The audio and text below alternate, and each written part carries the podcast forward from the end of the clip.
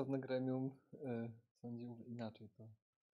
Ja niestety mam czas tylko do ósmej. O, o, o. To, przepraszam, ale po prostu nie, nie, no, nie. To, to, to być może dobrze dla nas wszystkich.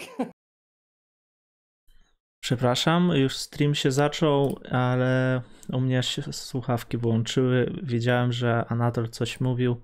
Ja was na sekundę wycieszyłem wszystkich. Nie wiedziałem, co mówisz, ale tak od tego będzie się zaczynało nagrania. Dobrze. E, witam wszystkich na kanale Filozofia tak bardzo. E, dzisiaj kontynuujemy czytania. Kontynuujemy, Boże. Zaczęliśmy czytanie Antyedypa i, i będziemy mm, omawiać takie podstawy podstawy. Będziemy też e, skupiać się na bardziej, no na tych najważniejszych rzeczach. Ja myślę, że nie będziemy jakoś tutaj wchodzić może aż tak, mm, jakby to powiedzieć, o- przedstawiać od razu całą lekturę, dlatego że najlepiej jakby systematycznie zacząć od podstaw i później przejść do, e, do tych cięższych rzeczy. Tak, sekundę, jeszcze, jeszcze was nie słyszę. Teraz. e, Dobra, możecie coś powiedzieć? Tak, dzień dobry. Dobra, e, dzień dobry i tak przedstawiam naszych gości.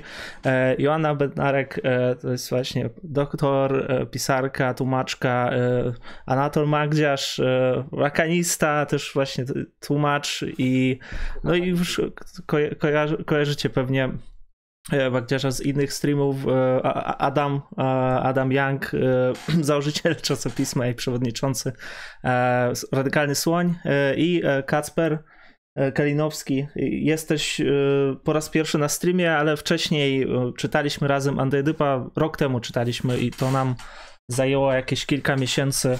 E, Świetna zabawa była. No i wracamy, wracamy do, te, do tego samego, do tych samych rzeczy, do tych samych pytań.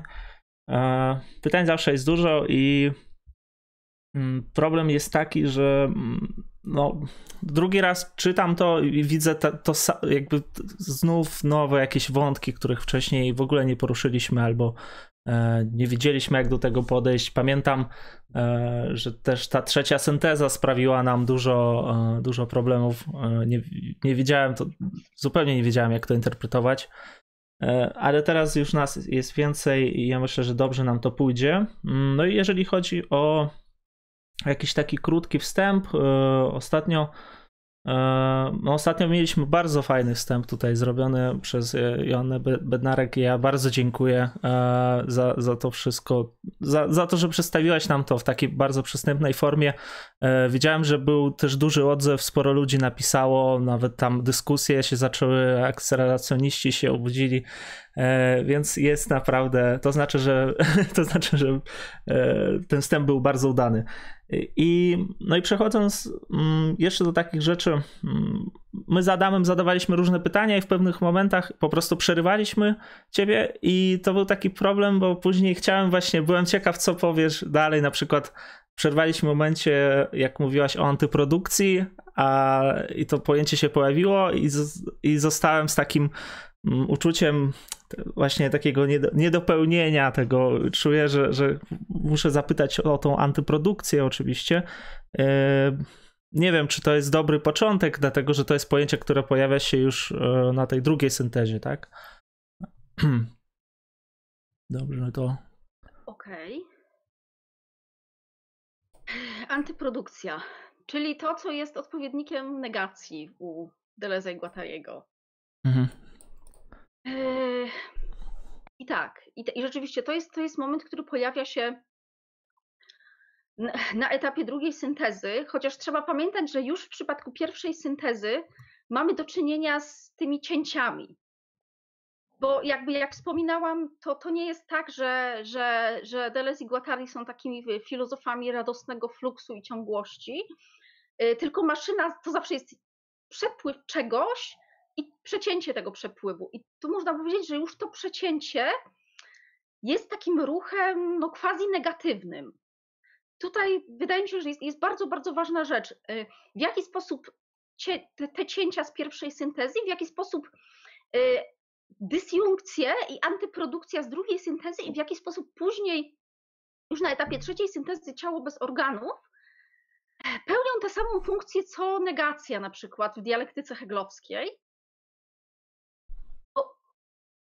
Tak naprawdę, co, jakby, po, dlaczego Deleuze i Guattari chcieli wprowadzić tego rodzaju jakby zabiegi? Tak? Dlaczego nie, nie stwierdzili po prostu, że o, jest materia, ona się tak w ciągły sposób organizuje i to jest takie fajne?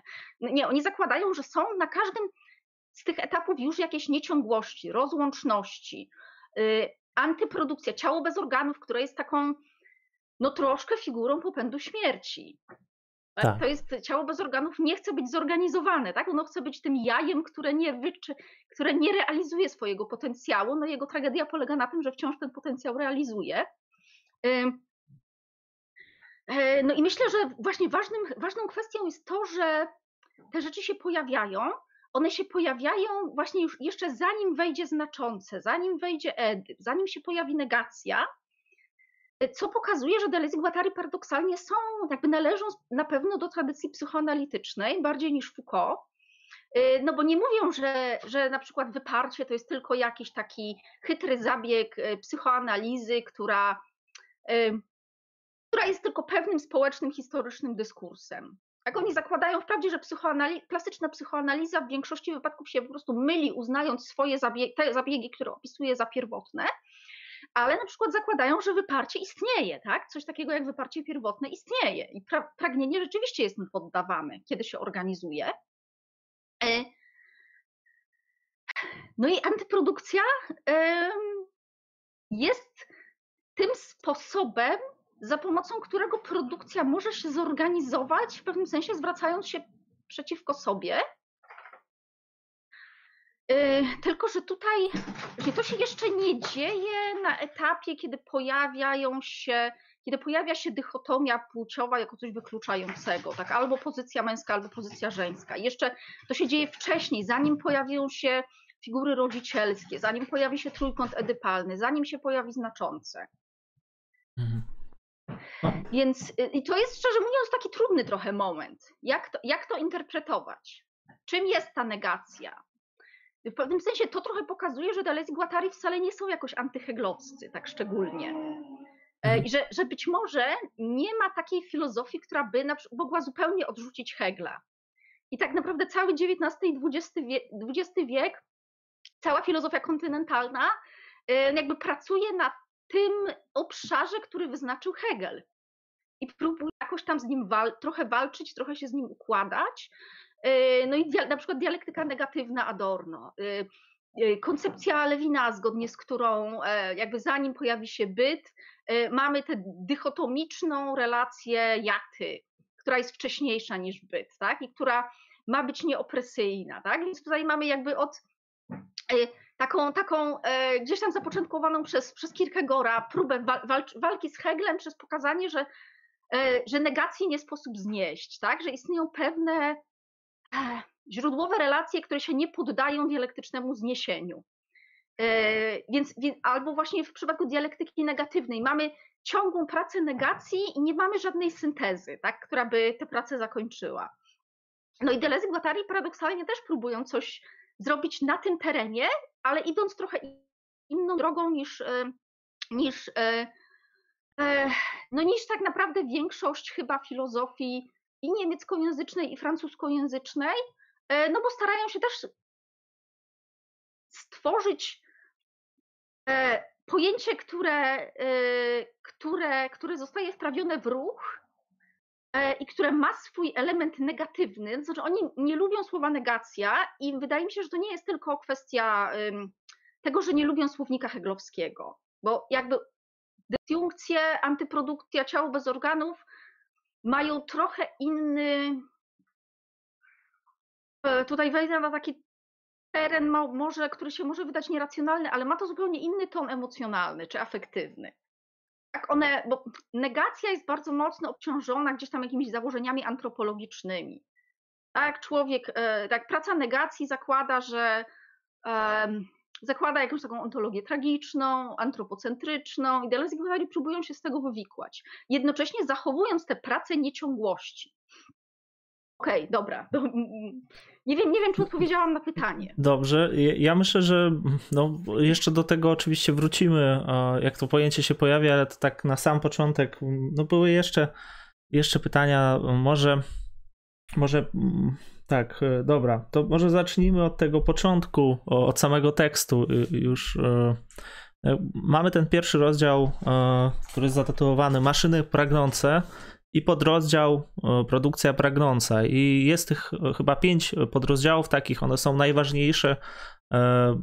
I wydaje mi się, że to jest taki wstęp, który jak się go zrozumie, to w miarę już da się czytać całą książkę. I, i- to najwięcej zabiera czasu na tych wszystkich seminariach, e, na w ogóle jak się szuka jakiegoś czytania, to, to zawsze pierwsze pięć są jeszcze jakoś tam przedstawione, natomiast innych e, no inne już rozdziały no, różnie to wygląda, więc nie wiem, czy, czy my będziemy całą czytać, czy nie będziemy całą, w sensie nie, na pewno całej nie przeczytamy, bo to nie mamy tyle czasu, ale ale do jakiegoś momentu tam dojdziemy. Mm. No jeżeli chodzi o sam początek, te słynne właśnie nawiązania, że to działa wszędzie, e, tak, czasem bez ustanku. Ja tutaj będę wyświetlał tekst od razu y, i no i tutaj e, chodzi oczywiście na początku o maszyny, tak? To jakby oni zaczynają od tego, że opisują maszyny, a później e, wprowadzają te maszyny i e, no i takie oczywiste stwierdzenie, że rzeczywistość jest właśnie a, takim zbiorem maszyn. No, Jeżeli używamy rzeczywistość, to myślę, że w takim cudzysłowie. E, jedne maszyny łączą się z innymi. Nie wiem, czy tutaj jest sens czytać ten tekst na głos, czy nie ma. E, jak w ogóle myślicie? Bo... uwagę, bo Tak, tak, mi tak. że jest taka jedna kwestia, która pojawia się tak jakby od razu, na samym początku tekstu e, i która jakby, to już jest jakiś argument e, filozoficzny, można powiedzieć. E, mianowicie to, w którym oni e, już tutaj w drugim zdaniu, w trzecim zdaniu e, piszą o jakim błędem było mówienie o tym Lesa. E, o Tak. tym w nawiasie Lesa. Czyli jakby chodzi mi o to, że e, ten tekst dotyczy jakiegoś konceptu. I tutaj możemy spekulować, że na przykład chodzi o nieświadome, czy na przykład o pragnienie. Natomiast e, to, do czego ja piję tutaj, to to, że oni opisują na początku jakieś działanie, czyli pisząc, to działa wszędzie, czasami bez ustanku, innym razem z przerwami. Oddycha, ogrzewa, pożera. To sra to pierdoli. Jakim błędem było, było mówienie o tym? I wydaje mi się, że to jest, jest już taki pierwszy ruch krytyczny, jaki tutaj się pojawia. A mianowicie pojawia się jakiś koncept i e, oni wskazują na, na, na, na pewien problem. Z takiej właśnie krytycznej perspektywy, próbując rozpakować coś. E, albo tak mówiąc, no, po karnapowsku, to jest dosyć duże nadużycie z mojej strony, ale próbują coś wyeksplikować. Mhm. I wydaje mi się, że chodzi właśnie o to, na samym początku, że koncept nieś- nieświadomego, że wydaje mi się, że tu chodzi przede wszystkim o id. Tak mi się wydaje, że we francuskim to lesa przede wszystkim dotyczy id. I wskazują na to, że to nie jest coś bardzo takiego prostego i oczywistego. To nie jest coś, co jest e, jakąś jedną jednostką, jakąś pewną całością, ale to jest pewien proces, pewien system i właśnie coś, co jest złożone i nie takie, e, nie takie jakie się wydaje na pierwszy rzut oka. Tak. To E, mi się wydaje mhm. zawsze ciekawe, tak, tak na samym początku. Czyli to nie są maszyny jednak, jak myślałem. Adamie, włącz mikrofon. Nie wiem, czy chciałeś coś powiedzieć? E, nie, A, są maszyny, bo to już kolejne zdanie. Wszędzie są maszyny. Więc maszyny też są, jakby wydaje mi się, że to jest rzeczywistość. To też będzie potem rozwijane w tysiącu plateau. Świat jest ostatecznie jakąś taką maszynosferą. A po prostu wszędzie są te, wszędzie są te maszyny. E, czym jest maszyna, to mam nadzieję, że sobie tutaj spróbujemy jakoś em, przybliżyć, albo dl- dlaczego zdecydowali się akurat na takie mechanicznie brzmiące słowo. Ale no, e, tak, w ogóle, w ogóle świetna uwaga z tym to. E, E, Tak, bo to jest w zasadzie pierwsze zdanie. e, Też, też sobie zaznaczyłem. Nawet tłumacz na to zwraca uwagę, nie? Jakby przytaczając, przytaczając francuskie, e, francuskie słowo. E, No, ch- chyba, chyba chodzi o nieświadomość tutaj. Albo tak, tak, tak bym stawiał. E, Chciałem sprawdzić, jak to, jak to jest w języku, w języku angielskim i to jest it. e, Czyli to Mhm. też ta funkcja czasownikowa od, od ida. Tak. E, I, y, nie, może jedno zdanie, bo tutaj chodzi po prostu o to, że na, na poziomie id, który jest jakimś tam strasznie problematyczny dla, dla, dla psychoanalizy, nie? Bo my nie możemy tak naprawdę wejść do tego, nie możemy dotrzeć do id bezpośrednio. Nie? Więc to jest taka, taka, taki, taki dziwny obszar, który, właśnie, który się czyta tylko czytając symptomy, które się pojawiają e, w świadomym życiu, tak, czy w języku. A oni mówią, nie, nie, to, to, to są maszyny, tak? ID jest zorganizowany, nie jest jakąś, jakimś takim strasznym, jakąś taką piwnicą jak u Freuda, gdzie jest po prostu ciemno i nie wiadomo, ciemno strasznie i nie wiadomo, co tam jest. Mo- My możemy tam wejść troszeczkę i możemy tam wejść i możemy sprawdzić, co tam jest. Bo to tak naprawdę jest wszędzie. To też nie jest piwnica, tylko to są te maszyny, które są wszędzie.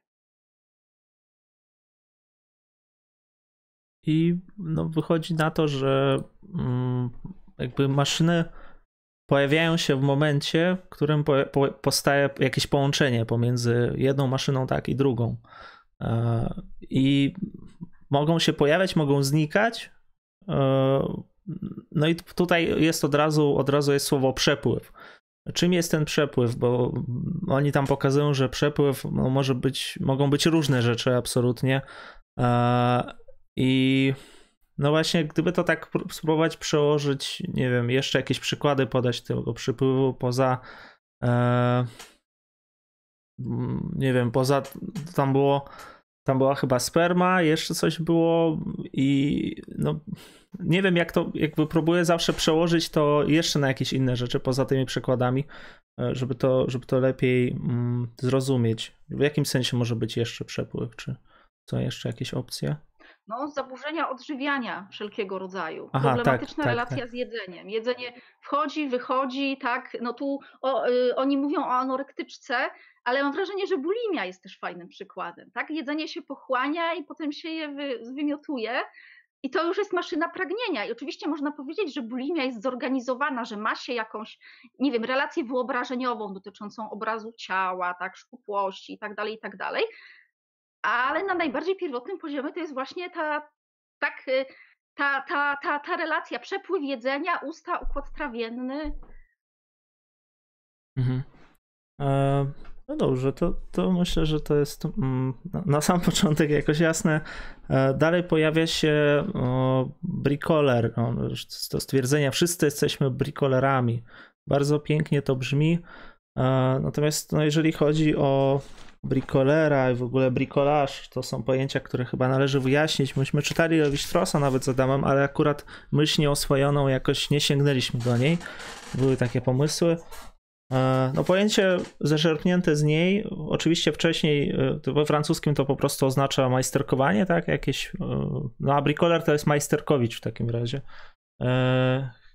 No i kim jest, co to znaczy, że wszyscy jesteśmy brikolerami, że, że my jesteśmy ludźmi, którzy używają właśnie jakichś narzędzi, e, ale też to jest szersze w sensie narzędzia jako słowa, jako jakieś inne pomysły, jakieś takie Mm, No właśnie, nie, nie wiem, nie wiem, co, co by tu jeszcze można było wrzucić do tych rzeczy. Mm. No przede wszystkim narzędzia, które nas otaczają, które są pod ręką, tak? E, Natomiast w tym sensie e, my jako brikolerzy jakby posługujemy się tymi maszynami, że mamy swoją małą, każdy ma swoją małą maszyną, to jest tam dalej a dalej pojawia się to zdanie o sędziu, e, o, o i, jego tyłku. I rozumiem, że t- no tutaj jest napisane oczywiście maszyna analna, tak zwana, czyli to jest taki przykład e, brik, brikolera w pewnym sensie. Po czym, po czym, po czym pojawia się efekty maszyn, nie metafory. Myślę, że to jest bardzo ważne zdanie, dlatego że tutaj oni pokazują, że że nie chodzi im metafo- o, metafory, nie chodzi im o jakieś y, repre- reprezentac- repre- Boże, repre- reprezentacjonizm, oni są antyreprezentacjonistami. E, No i w tym sensie wszystko to, co oni piszą, trzeba rozumieć dosłownie, ale co to znaczy, że dosłownie rozumieć, to już e, no nie wiem, czy tutaj ktoś chce coś dodać. Jak, co to znaczy, że dosłownie rozumieć te maszyny? Jak można je dosłownie rozumieć? Mm, Jak byłem na pierwszym seminarium w ogóle o Delezie i Guattarim lata temu, z 10 lat temu, to zapamiętałem, to sobie zapisałem w zeszycie, bo ktoś dokładnie powiedział coś takiego, że te maszyny i tak dalej to nie są metafory. Należy o tym myśleć w kategoriach metafor, że wiecie, myślenie w kategoriach metafor polegałoby na czymś takim, nie? że jest sobie jakaś tam rzeczywistość, ona sobie jakoś tam działa i my wybieramy akurat taką metaforę, nie? takie słowo z opisu, maszyna, bo to nam pozwala nam lepiej zrozumieć. No nie o to tutaj chodzi. Nie? Chodzi o to, że w jakimś sensie faktycznie rzeczywistość jest tymi maszynami. To jest porządek jakby ontologiczny, czyli zastanawiania się nad tym, jaki, jaki ten byt, jaki ten byt jest. A, więc to- jest, to jest, to jest moim zdaniem, znaczy to, to jest jedno z tych takich fajnych zdań, bo on ustawia jakby metafilozoficznie, jak, jak czytać ten tekst. E, że, że nie chodzi tutaj właśnie o to, że to jest jakaś, nie wiem, przenośnia, metafora literacka, wizja tego, czym jest, czym jest świat. Tak. E, No i jeszcze tak tutaj napisali nam, żebyśmy czytali komentarze, natomiast ja będę czytał komentarze, które odnoszą się do tematu, także przepraszam, jeżeli ktoś coś napisał i ja nie przeczytałem tego, no ale widzę, że jeszcze nic nie było. Majsterkowanie, majsterkowanie, tak. Dobra. I dziękuję, dziękuję za donate. Dobrze. E, Pojawia się też jeszcze przechadzka schizofrenika. Nie wiem, nie chcę cały czas zabierać tutaj głos, dlatego że ja, ja próbuję jakby, te, jakby wejść w ten tekst. Jak na razie, no to idzie jak idzie, ale mm, następny fragment o tej właśnie. Aha, no jeszcze sędzia Schreber, oczywiście, który pojawił się. Sędzia Schreber. Nie wiem, nic o nim nie powiedzieliśmy, ale już było o sędziu Schreberze. E, Nie wiem, czy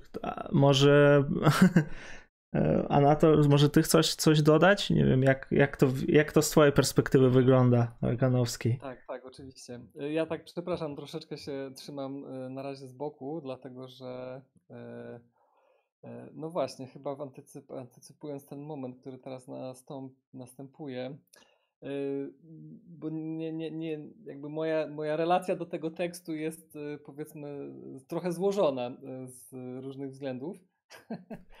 Y, Pierwszym z tych względów jest to, że y, jestem psychoanalitykiem, y, ale też to, że lakanowskim, ale też to, że z drugiej strony jakby lubię, nie, nie wiem czy jest teraz może tak w ramach odetchnięcia trochę, pozwolę sobie na taki dłuższy komentarz, czy to jest w porządku? Jasne. Tak.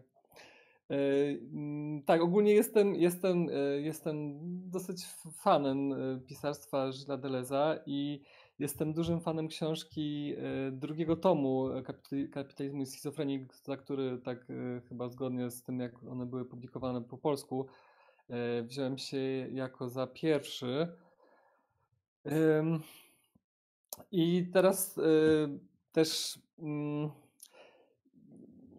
no nie, nie wiem, pozwolę sobie, jak, jak będę za długo gadał, to może Państwo, nie wiem, czy Pani doktor, czy, czy, czy Filip, czy pan Dobrze, to my przerwiemy po prostu. To Dobrze. przerwiemy, to przerwijcie po prostu. E, mm, Więc dla mnie, dla mnie oczywiście e, tutaj ta lektura jak gdyby jest e, taka, musi być troszeczkę, mm, no ona jest, no nie, nie jest na pewno jakaś taka je- jednoznaczna, czy, czy moje uczestnictwo tutaj jakby siłą rzeczy nie będzie, e, nie będzie może takie e, samo jak pozostałych uczestników, dlatego że oczywiście e, przyjmuję jakąś perspektywę e, powiedzmy polemiczną siłą rzeczy. E, Natomiast mam nadzieję, że nie będzie to jakaś polemika szalona, dlatego że dlatego, że jest to książka tak na pewno ciekawa. Jest to książka na pewno ciekawa i to, co tak może przypomnę to, o czym pani doktor mówiła zeszłym razem, w zeszłym tygodniu chyba, że faktycznie yy, Gattari analizował się u Lakana. I ja na przykład czytając tę książkę widzę, yy, widzę dużo. On, znaczy tak, po pierwsze ta książka nie jest antylakanowska, mam wrażenie. Tam Lakan się nie pojawia jako negatywny bohater, co może nie ma aż takiego znaczenia ogólnie, ale dla mnie ma pewne znaczenie. W tym chyba w następnym rozdziale nawet jest taki, jest taki, taki przypis zaraz na, na tam chyba drugiej czy trzeciej stronie, tutaj niestety we francuską wersję patrzę, y, gdzie, gdzie y, Gattari i Deleuze piszą, że y, ten zarzut o jakieś takie edypocentryzm u Lakana jest, no jest po prostu chybiony, czy, czy, czy, czy po prostu, że Lakan jak gdyby już zostawił to ze sobą. Oni tam się powołują na 18 seminarium. Jak tak się trochę poczyta tę literaturę psychoanalityczną, no to nie wiem, taką opinię dosyć dobrą mam wrażenie czytałem, że jednej analityczki, że w zasadzie już na poziomie 10 seminarium o lęku wraz ze wprowadzeniem obiektu A ta cała koncepcja Edypa, jakkolwiek Lakan tego tak bardzo głośno nie mówi, na pewno wtedy, tak naprawdę ona już wtedy u Lakana zasadniczo jest, jest wywrócona, on już wtedy wy, zasadniczo wychodzi z takiego e, freudowskiego, czy tego, co uchodzi w zasadzie za ten taki freudowski e, trójkąt edypalny, który tutaj zresztą powraca też w tym rozdziale kilka razy. Więc to jest, y, to jest jedna rzecz. Mm, druga rzecz jest taka, jak słuchałem tego poprzedniego streamu i prezentacji pani, pani doktor, to, to wspominała Pani o czymś takim, żeby jakby tak nie przyprawiać gęby właśnie tutaj Delezowi Gatariemu, jeśli chodzi o ich ten, ten właśnie te ten taką, jakąś taką radosną koncepcję ciągłości, bez za, żadnych zatrzymań. Y, też te wszystkie kwestie związane ze schizofrenią, że oczywiście to nie jest tak, że, no, że nie wiem, że oni mieliby postulować jakiś rodzaj jakby ta, ta, no, najogólniej rzecz biorąc jakiegoś takiego hasła, że, że schizofrenia jest czymś e, powiedzmy po, w jakimkolwiek sensie mm, pożądanym powiedzmy, czy że, czy że faktycznie stanowi jakiś taki um, nie wiem, model, model, no może model myślenia tak, ale e, no w każdym razie jest jak gdyby, wydaje mi się, taka łatwa lektura krytyczna antyedypa, która polega na tym, że ktokolwiek miał do czynienia z kimś, kto e, jest powiedzmy dotknięty objawami schizofrenii, to raczej nie, nie będzie się wypowiadał w taki sposób afirmatywny o, mm, o samym zjawisku schizofrenii. To jest taka dosyć mocna rzecz, którą, no, którą, którą po prostu ciężko, mając do czynienia z, jakby z empirycznym przejawem schizofrenii, którą ciężko stawiać za jakiś taki wyraz radosnej, właśnie radosnego majsterkowania czy radosnego brikolażu. Więc mając to na względzie, muszę też muszę jednakowoż stwierdzić, że mam wrażenie, że książka ta zawiera dużo takiego chochołowania, w sensie tworzenia chochołów, jeśli chodzi o te, o te teorie, o to podejście psychoanalityczne. I jakkolwiek, i jakby wydaje mi się, że nie wiem, jaka była wtedy dokładnie sytuacja w tym oficjalnym nurcie psychoanalizy w latach, no to jest książka z którego z 70 roku w tych latach. 72, tak? Nie, 72. Tak, tak, 72. 72, no. Ym, więc y, oczywiście Lacan wtedy już od 8, od 8 lat był, czy od 9 lat był poza już tym oficjalnym nurtem y, tego Międzynarodowego Stowarzyszenia Psychoanalitycznego, z którego tam zdaje się pod koniec 63 roku został wyrzucony, w zasadzie wbrew swojej woli tak naprawdę. Ale jednocześnie szczęśliwie o tyle, że, że to tak, dzisiaj jest taka opinia, e, że Alain na przykład tak uważa, że to de facto uczyniło z Lakana Lakana, to, że wyrzucono go z tego międzynarodowego stowarzyszenia. E, I y, ciężko się jakby odnieść do, do mi w tej chwili, bo bym musiał pewnie jakoś e, się w to bardziej zagłębić, do tego, jaki był stan psychoanalizy powiedzmy w latach 60. w tym oficjalnym nurcie być może faktycznie nie był, nie był za dobry, ale jednocześnie wydaje mi się, że to, y, jak analiza funkcjonowała we Francji, zwłaszcza y, gdzieś tam już powiedzmy w latach 70., czy na początku lat 70., to było jednak, y, że Lacan był jakoś tam twarzą tego, tego ruchu, nawet jeśli był poza tym oficjalnym nurtem międzynarodowym już wtedy, bo, bo z racji wykluczenia swojego. I to taka druga moja uwaga. I trzecia uwaga, jeśli mogę, to, y, to wydaje mi się, że ta książka jednakowoż jest Lakanem bardzo, bardzo mocno y, tak po cichu inspirowana. Y, I gdzieś tam jest, jest natchniona dużą ilością takich powiedzmy pomysłów, które, y, które po prostu w Lakanie można znaleźć, być, ale na pewno nie podniesione aż na ten, do, do rangi takiego, takich ogólnych pojęć i żeby nie być gołosłownym, y, to wydaje mi się, że y, właśnie to pojęcie, nawet jeśli sięgniemy do tych pierwszych zdań, do pojęcia maszy, maszyny, oczywiście u Lakana nie pojawia się pojęcie maszyny w tym sensie, jakkolwiek pojęcie wielkiego innego w pewnym sensie jest troszeczkę zbliżone w pewnych aspektach do pojęcia maszyny, E, natomiast ten taki podział, e, e, że jest, że zachodzi jakiś przepływ między dzieckiem a piersią i takiego jakby rodzaju wycinanie fragmentów rzeczywistości i, i mm, jakby rozpatrywanie ich z takiej może nie, z takiej nieintuicyjnej perspektywy, tak jak tutaj mamy trochę do czynienia Y, nie wiem, tam jest, zdaje się, odbyt mojej matki i siodełko roweru, tak, jako tam maszyna jeżdżąca czy jakaś, to się gdzieś tam pojawia na tych pierwszych stronach. No, czyli, czyli jakby na taki język chłopskiego rozumu, po prostu postać, czy taki obraz matki jadącej na rowerze, prawda, ale która, która za pomocą właśnie swoich pośladków łączy się jakby z tym rowerem na poziomie, nie wiem, na poziomie ciężaru.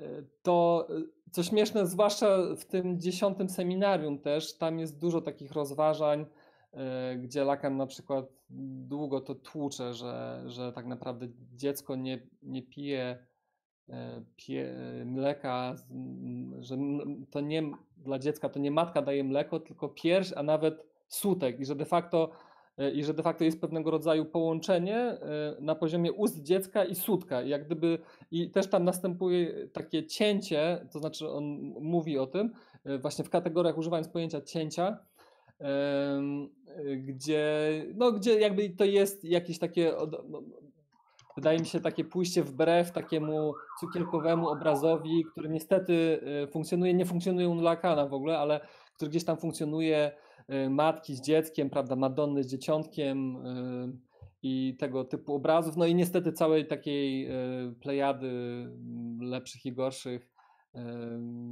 jakichś takich pop psychologicznych powiedzmy obrazków, które można też, nie wiem, pewnie w gazetach znaleźć i pewnie wtedy też już można było no, to, to tak chciałem.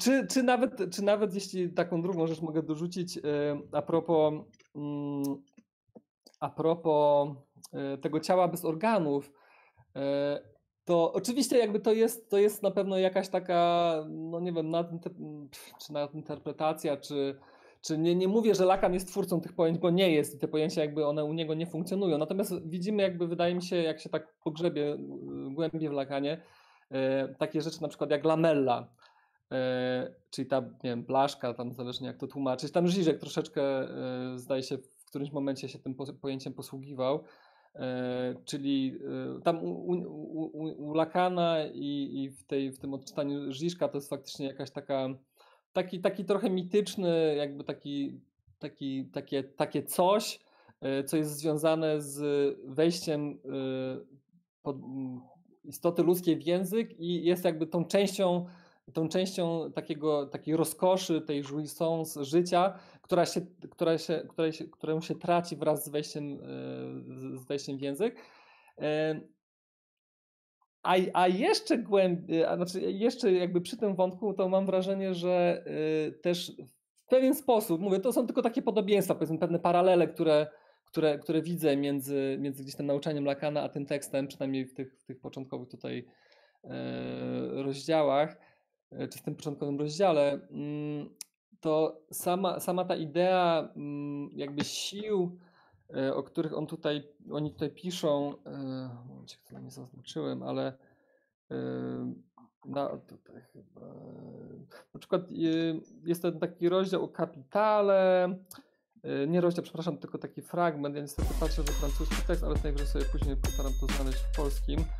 Y, no w każdym razie jest jakby taka idea jakiejś takiej ogólnej siły, która, e, która powiedzmy zajmuje jakąś część pola, e, na niej coś tam zaczyna wyrastać, te maszyny się tam przyłączają i tak dalej. Przepraszam, tak mówię troszeczkę e, troszeczkę chaotycznie i może mało, mało profesjonalnie, ale jakby nie jestem, nie jestem ekspertem od tego tekstu, więc pozwalam sobie tutaj na taki swój własny bricolaż. Jeśli y, jest jakby jest taka idea w późnym nauczaniu Lacana, że tak naprawdę język jak gdyby jest y, właśnie taką, taką konstrukcją zbudowaną i nad, potem stopniowo nadbudowywaną na, na właśnie roz, na rozkoszy, na rozkoszy, którą słowa wywierają, wzbudzają na ciele podczas pierwszego kontaktu małego dziecka z językiem, więc to jakoś tam mi się tak jakoś zapalało. E, I to e, tyle. Przepraszam, że tutaj tak się wciąłem i może taki zupełnie e, nie wiem, czy na miejscu. Dobrze, ja, ja myślę, że, że no, dużo, dużo wątków poruszyłeś, tak. Ja oddaję głos. Ja mogę odpowiedzieć? Oczywiście. Tak, tak, tak. tak. Jak byłam troszkę wywołana do odpowiedzi w kwestii właśnie. I tu absolutnie, absolutnie się zgodzę, że ta książka jest mocno zainspirowana Lakanem. Tak? I to jakby i oni w gruncie rzeczy bardzo szczerze mówią, że jakby no to, czego dokonał Lacan, czyli takiego, takie odhumanizowanie psychoanalizy, to jest absolutnie przełomowe odkrycie i oni budują właśnie na tym. I rzeczywiście fakt, że, że, że oni bardzo y, ładnie i taktownie piszą o Lacanie. I ewidentnie jakby no, widać, że oni nie chcą go obrazić i nie chcą chyba spalić za sobą mostów. Mówią, o tym, że uczniowie Lakana są niefajni, że głównonurtowa psychoanaliza jest niefajna, y, ale samego Lakana jakby oszczędzają i chyba to jest y, celowo, nie? Y, myślę, że oni nie chcieli się ustawić poza psychoanalizą. Ale wyszło chyba tak, że się ustawili. To znaczy, że to, co napisali, okazało się jakoś tam niestrawne. I raczej nie ma jakichś tam bo tak, bo właśnie mówi pan, że, że tam jest dużo hołowania, ale tak szczerze mówiąc, kiedy się czyta współczesną teorię inspirowaną Lakanem, czy to taką mniej ortodoksyjną jak szkoła słoweńska, e, czy nie wiem, w Polsce koło warszawskie psychoanalizy, to widać, że te wszystkie zarzuty trafiają niestety. Tak? To znaczy, gdzieś tam jak się wciąż broni tego nieszczęsnego fallusa, e, czy, czy strukturalizmu, no to e, i ja tutaj nie chcę tego zarzucać, no bo to jakby jakby to, czy się wybierze Lakana, czy Deleza i Guattariego, to jest trochę kwestia pragnienia, no z pragnieniem się nie dyskutuje. Y, ale mam wrażenie, że, że właśnie te wszystkie historie o tym, jak Lakanowi się udało wykroczyć poza Edypa, no właśnie szczerze mówiąc, ja tego nie widzę. Ja tego nie widzę we współczesnej jakby teorii lakanowskiej, bardziej czy mniej ortodoksyjnej. Mam wrażenie, że jakby te wszystkie problemy, które były wtedy i które opisują Deleuze i Guattari, one wciąż są, tak, problemem, kiedy się czyta e, właśnie, nie wiem, materiały z czasopisma Psychoanaliza w Polsce, czy kiedy się czyta Sławoja Żiszka, no to widać, że to, tak, czy Jacques'a Millera, no po prostu to, to wciąż jest w psychoanalizie i, i kurczę, mam wrażenie, że właśnie no, bo, bo chyba jest troszkę tak, że rzeczywiście Lacanowi się uda, że on próbował wyjść poza, tak, i oddalić się jak najbardziej od tego takiego stereotypowego myślenia edypalnego, ale mam wrażenie, że główny argument antyedypa jest taki, że on po prostu nie poszedł dostatecznie daleko, że nie zrezygnował jednak z początkowych założeń. I, I chyba to jest decydująca różnica. Tak, to no, jak chcesz odpowiedzieć, tylko proszę krótko, żebyśmy jeszcze zdążyli dobra, dobra. E, do tekstu jasne, wrócić, jasne. bo.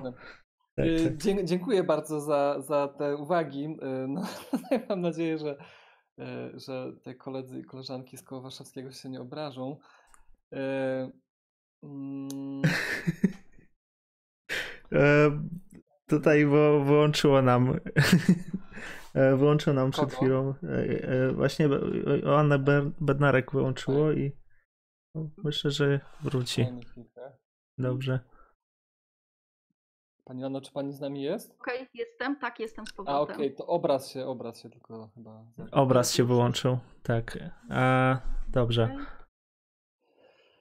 No tak, to, y, to jest, to są, to jest y, wydaje mi się, że jest dobrą rzeczą, że taka e, dyskusja i wtedy, i teraz e, powstaje. Tam w tej książce, taki jest, po polsku to wyszło, to się chyba nazywało Negocjacje, taki zbiór wywiadów e, z Delezem Gatarim. Oni tam wspominają o tym, że reakcja, no nie wiem, że Lakan tam się miał jakoś czuć zraniony, czy, czy jakoś tam obrażony na nich za tę książkę. No co w zasadzie jest może jakoś tam zrozumiałe z takich ogólnych względów. E, po prostu e, i też tego, jak się trochę poczytał Lakanie, jakim był człowiekiem, to to też może się stać bardziej zrozumiałe. E, faktycznie jest problem, wydaje mi się, że do dzisiaj jest problem na przykład tak, jest problem ogólnie w psychoanalizie i chyba też w psychologii trochę z takim z takim substancjalizowaniem e, postaci matki i ojca. Jako, jako, jako takich figur, jako jakichś figur i faktycznie, e, faktycznie jest prawdą, że, e, że Lacan, zwłaszcza jeśli chodzi o ojca bardzo wcześnie, przemienił czy, czy jakby tę taką figurę, którą można tam rozpatrywać jako właśnie głowę rodziny, prawodawcy i tak dalej, e, zaczął rozpatrywać w takich bardzo abstrakcyjnych e, terminach pod postacią tego imienia ojca, gdzie de facto do tego, co on nazywa działaniem imienia ojca, ojciec tak naprawdę w ogóle nie jest potrzebny. Natomiast e, faktycznie, nie, nie, nie wiem, nie wiem, trzeba by to było pewnie prześledzić, nie wiem, czy się zgodzę, że, że na przykład jak się czyta Millera, że czy on się odnosi do, do jakby do, czy, czy wraca do jakiegoś takiego stanu przed przed, przed, Lakanowego, przed Lakanowskiego, przed La, e, jeśli chodzi o te, o te figury. Osobiście wydaje mi się, że nie, ale to pewnie jest jakaś tam osobna dyskusja. E, to, to, co widzę na przykład u niego, to jest takie mocne wybijanie tego pojęcia jednego, mm, e, na przykład, no pośród też jego, jego jakby spuścizna nauczania też jest ogromna, więc to jest jakiś tam osobny, osobny wątek. Natomiast mm, Dobrze, przepraszam, uciekł mi wątek, nie będę teraz zabierał. E, zabierał. Natomiast cieszę się, cieszę się, że możemy mieć tę rozmowę e, i że nawet po 40 czy 50 latach, że gdzieś tam ona może nas wrócić. Także niniejszym na chwilę się wyłączam i bardzo dziękuję. Dobrze. To, to ja myślę, że możemy wrócić do tekstu, żebyśmy jeszcze e, omówili te no, najbardziej kluczowe tutaj rzeczy, najbardziej znane. Też dziękuję Wojci Wojciechowi Fornalowi za, za tutaj dotację celową na badanie rozwoju systemu zaufania społecznego wzorowanego na rozwiązaniu stosowanym w Chinach. Dziękuję bardzo. I e, przychadzka schizofrenika. E, mamy tą no to jest chyba taki kluczowy moment. Oni będą wracać ciągle do tej e, przechadzki i e, przechadzka, która została opisana przez Buchnera. Ja w ogóle nie wiedziałem, jak ten tekst czytałem. Gdybym czytał go bez, w sensie tego Buchnera, w tym, no, w, tym niedokończonym, bo to jest niedokończona powieść, to jest 14 stron, chyba że jest jakaś większa, pełniejsza wersja. E, nie wiedziałem w ogóle, że, że, że on miał schizofrenię. Przynajmniej tego tak tam nie widać. Widać, że, że ten główny bohater ma jakieś faktycznie problemy, ale nie, nie widać, że to jest to akurat. E, no i oni tutaj powołują się na ten przykład z pastorem. No, pastor tam odgrywa kluczową rolę. E, ten Oberlin, nie wiem czy tak się tłumaczy tak samo po polsku. No w każdym razie tam po rosyjsku to czytałem. I e, pastor w pewnym momencie mu każe, żeby on się określił wobec rodziny, e, wobec Boga, stosunek do Boga, religii, relacji e, do ojca i matki. Natomiast no, wydaje mi się, że ten Renz tam gdzieś on, on chyba, no nie wiem, czy on miał. No, on nie był przeciwny przecież religii, z tego by nie, nie wynikało tak, tak to, to jest tam opisane, że nie widać tego sprzeciwu. Nie wiem, czy, no natomiast e, w, jakby w ich opinii e, e, Renz jest, jest jakby, no nie wiem, represjonowany poniekąd, czy, czy ujarzmiany tutaj przez, e, przez tego właśnie pastora. nie wiem, co, co myślicie na ten temat?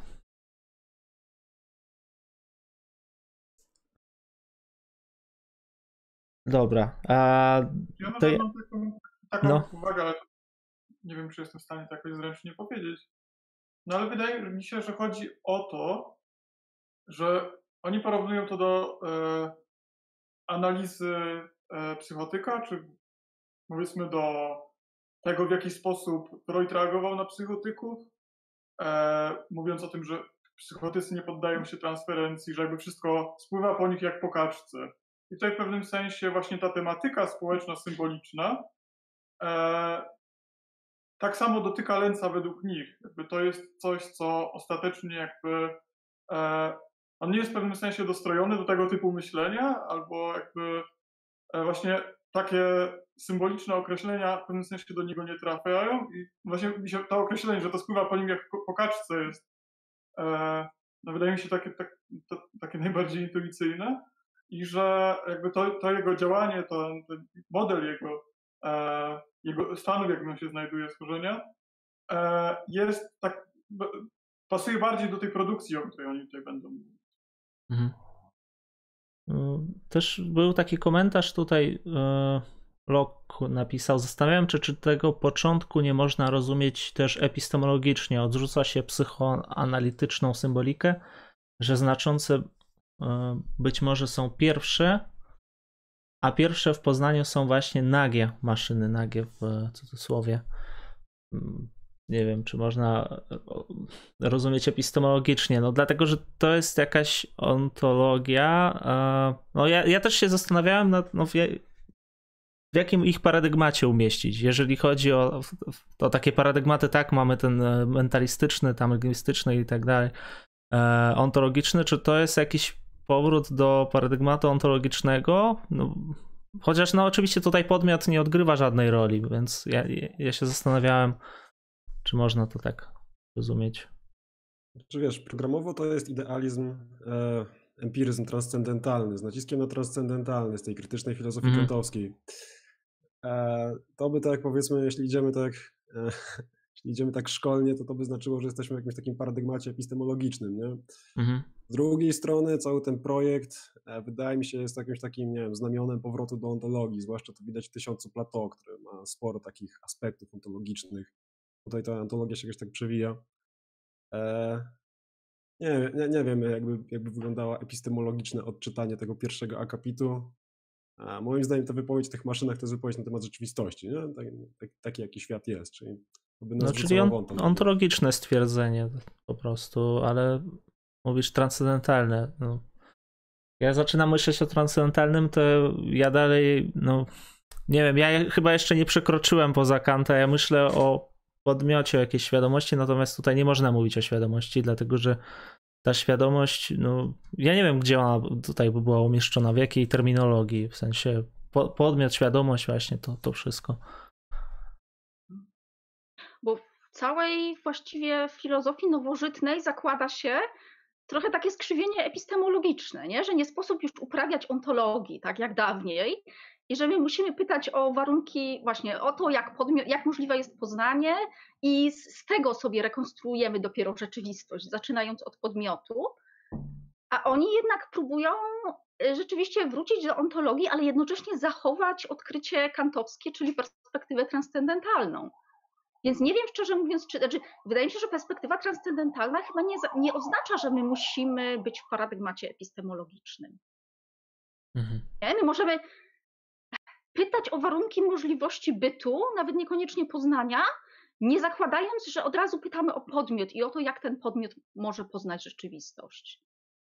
Chociaż w sumie to ciekawiej by było, gdyby nie zaczęli od ludzi, bo jednak to, to, to y, w przypadku tych maszyn, no oni po, posługują się przykładami tego niemowlęcia ssącego pierś, potem, y, potem lęca, tak? Więc mamy tych ludzi, mamy tych ko konkretnie schizofreników, a gdyby zaczęli od jakiegoś zwierzęcia, które robi coś dziwnego, tak na przykład psa, y, Mam wrażenie, że to byłoby ciekawsze i to by bo mam wrażenie, że to maszyny pragnące nie, nie dotyczą tylko rzeczywistości ludzkiej. Ja bym się bardziej szczerze mówiąc cieszyła, gdyby oni wzięli właśnie jakiegoś neurotycznego, dziwnego pieska i kazali mu robić coś, coś, coś, coś kompletnie takiego perwersyjnego, co pieski zresztą często robią. Yy, I to by, mam wrażenie, fajnie jakoś ustawiło nawet tego antyedypa. No, no, no tak. Okay. znaczy, ja mam taką obsesję nie, na punkcie psów u Deleza i Guattariego, bo oni ich nie lubią, psów i kotów, natomiast mam wrażenie, że to akurat jest trochę błąd z ich perspektywy. Mi się przypomniał te, ten wywiad z, z Delezem, gdzie on mówi o, o, o, o ludziach, którzy rozmawiają właśnie z psami, ze zwierzętami, że to jest dla niego takie. Właśnie nie pamiętam, jak on powiedział, ale powiedział coś takiego, że, że, że, że, to, nie, że to nie jest normalne, ale to nie, użył chyba jakiegoś innego określenia. No, ale to tyle wiem. Co, to, Okropne. Generalnie chodziło tam, zdaje się o to, że takie że relacja y, człowiek-człowiek w odniesieniu do zwierzęcia jest jego zdaniem taka dosyć dziwna, a nie po prostu y, człowiek-zwierzęcie w odniesieniu do zwierząt, czy jak, jak, jakaś inna trochę forma podmiotowości w odniesieniu do zwierząt. Y, z tego co pamiętam, tam mówił o tym, o tych ludziach, których tam widuje y, na spacerach, którzy tam y, prawda, ciągną te psy na smyczy, coś tam do nich mówią i to mu się wydało takie, no nie wiem. To z, z tego co pamiętam, to z tego Mhm. alfabetu Ceza pośmiertnie wydanego. Tak, tak, tak. Nie wiem, czy to w sumie taka dosyć dobra, yy, yy, dosyć dobry komentarz. Wydaje mi się dosyć, nie wiem, jako osoba yy, dosyć blisko związana ze zwierzętami, sensie głównie z kotami, to ja tutaj jestem antytezą yy, do pani Joanny. Yy, wydaje mi się to dosyć takie jakby, no nie wiem, słuszne. Tak, i oni w Tysiącu Plateau potem piszą, że ka- każdy, nie pamiętam dokładnie tego cytatu, ale tak, każdy, kto lubi psy i koty jest tam idiotą, Tak, czy coś, coś w tym rodzaju. Bo to jest relacja edypalna i to jest traktowanie zwierząt jak dzieci. Tak, tak. Y, A mam wrażenie, że nie do końca chyba jednak. W ogóle sama dychotomia pies-wilk jest bardzo ciekawa potem w Tysiącu Plateau. Jak oni tego, biorą tego wilka, oczywiście y, przywołując przykład człowieka od wilków i te wilki, które u nich są y, no, e, jakby ucieleśnieniem tego, tego stada, tej wielości, tego roju, no to są wilki, których się bał człowiek od wilków. Y, Ale, ale tak naprawdę, no, kiedy próbujemy to przyłożyć do prawdziwych wilków, to okazuje się, że to kompletnie nie pasuje, tak? Znaczy, wilk jako zwierzę zupełnie do tego nie pasuje. Tak, ale z drugiej strony jest ta orchidea Iosa, która pojawia się już w antyedypie. I zastanawia mnie właśnie taki przykład, czy właśnie tak, tak myśląc z perspektywy psa, to, to jest dla mnie po prostu niesamowite, w jaki sposób e, pies w pewnym sensie podczepia się pod pewne nasze obiegi życiowe, pod e, tak jakby w toku ewolucji człowieka i psa. Jakby pies rozumie nas dużo lepiej w pewnym sensie e, niż my sami siebie. Znaczy, psa jest bardzo ciężko okłamać.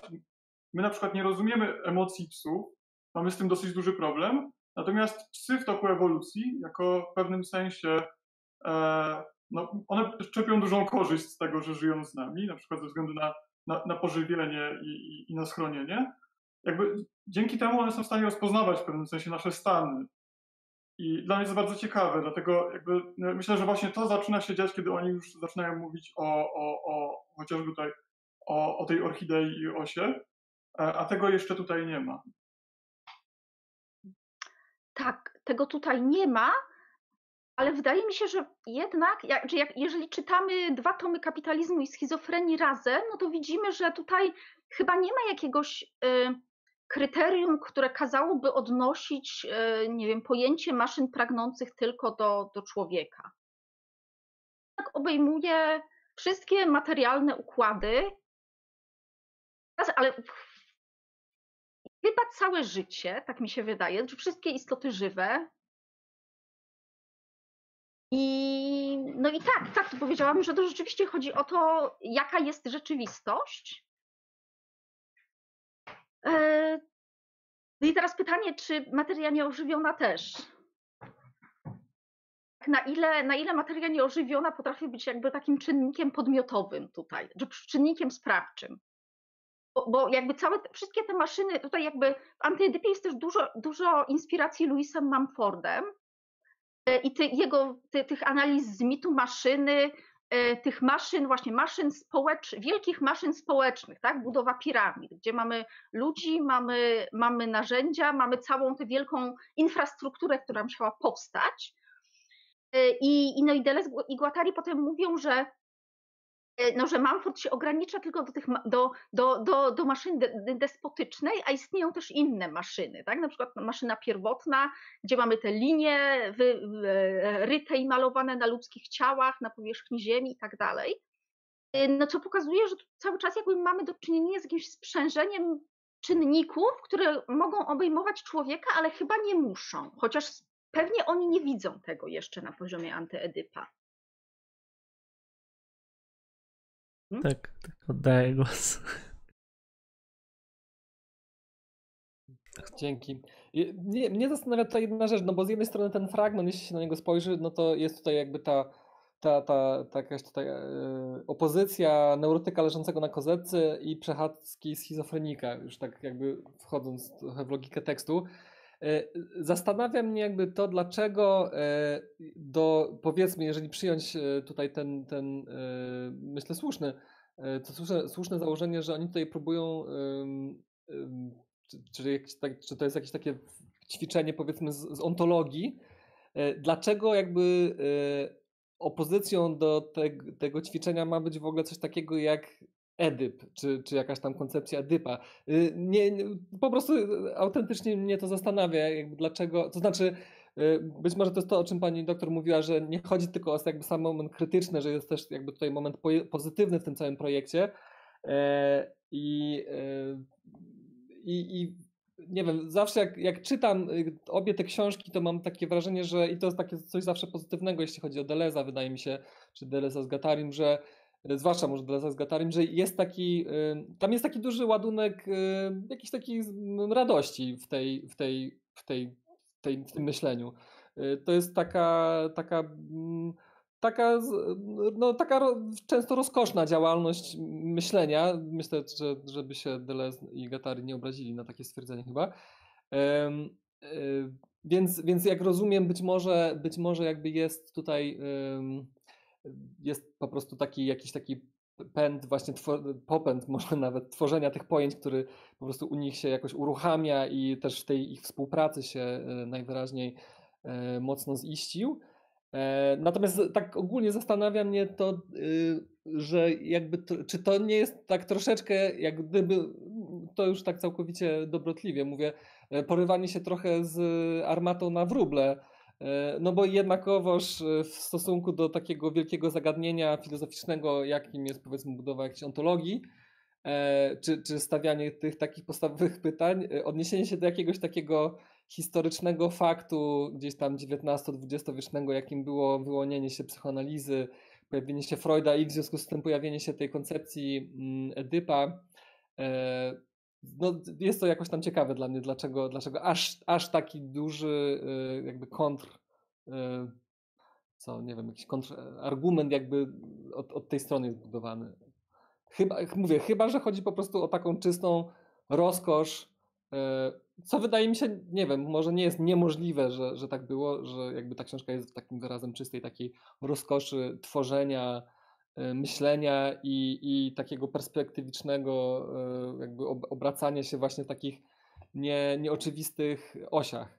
e, w- przeciwieństwie, czy, czy, czy może tutaj, y, czy może jest trochę tak, że tutaj ten Edyp też trochę reprezentuje no, więcej niż tylko właśnie jakąś taką e, może nie za dobrą e, postfreudowską psychoanalizę, ile, ile bardziej jakąś taką całą tradycję też, która może doprowadza do, nie wiem, do wyłonienia się psychoanalizy, chociaż to tak tylko jako taka myśl rzucam. Dobrze, to ja.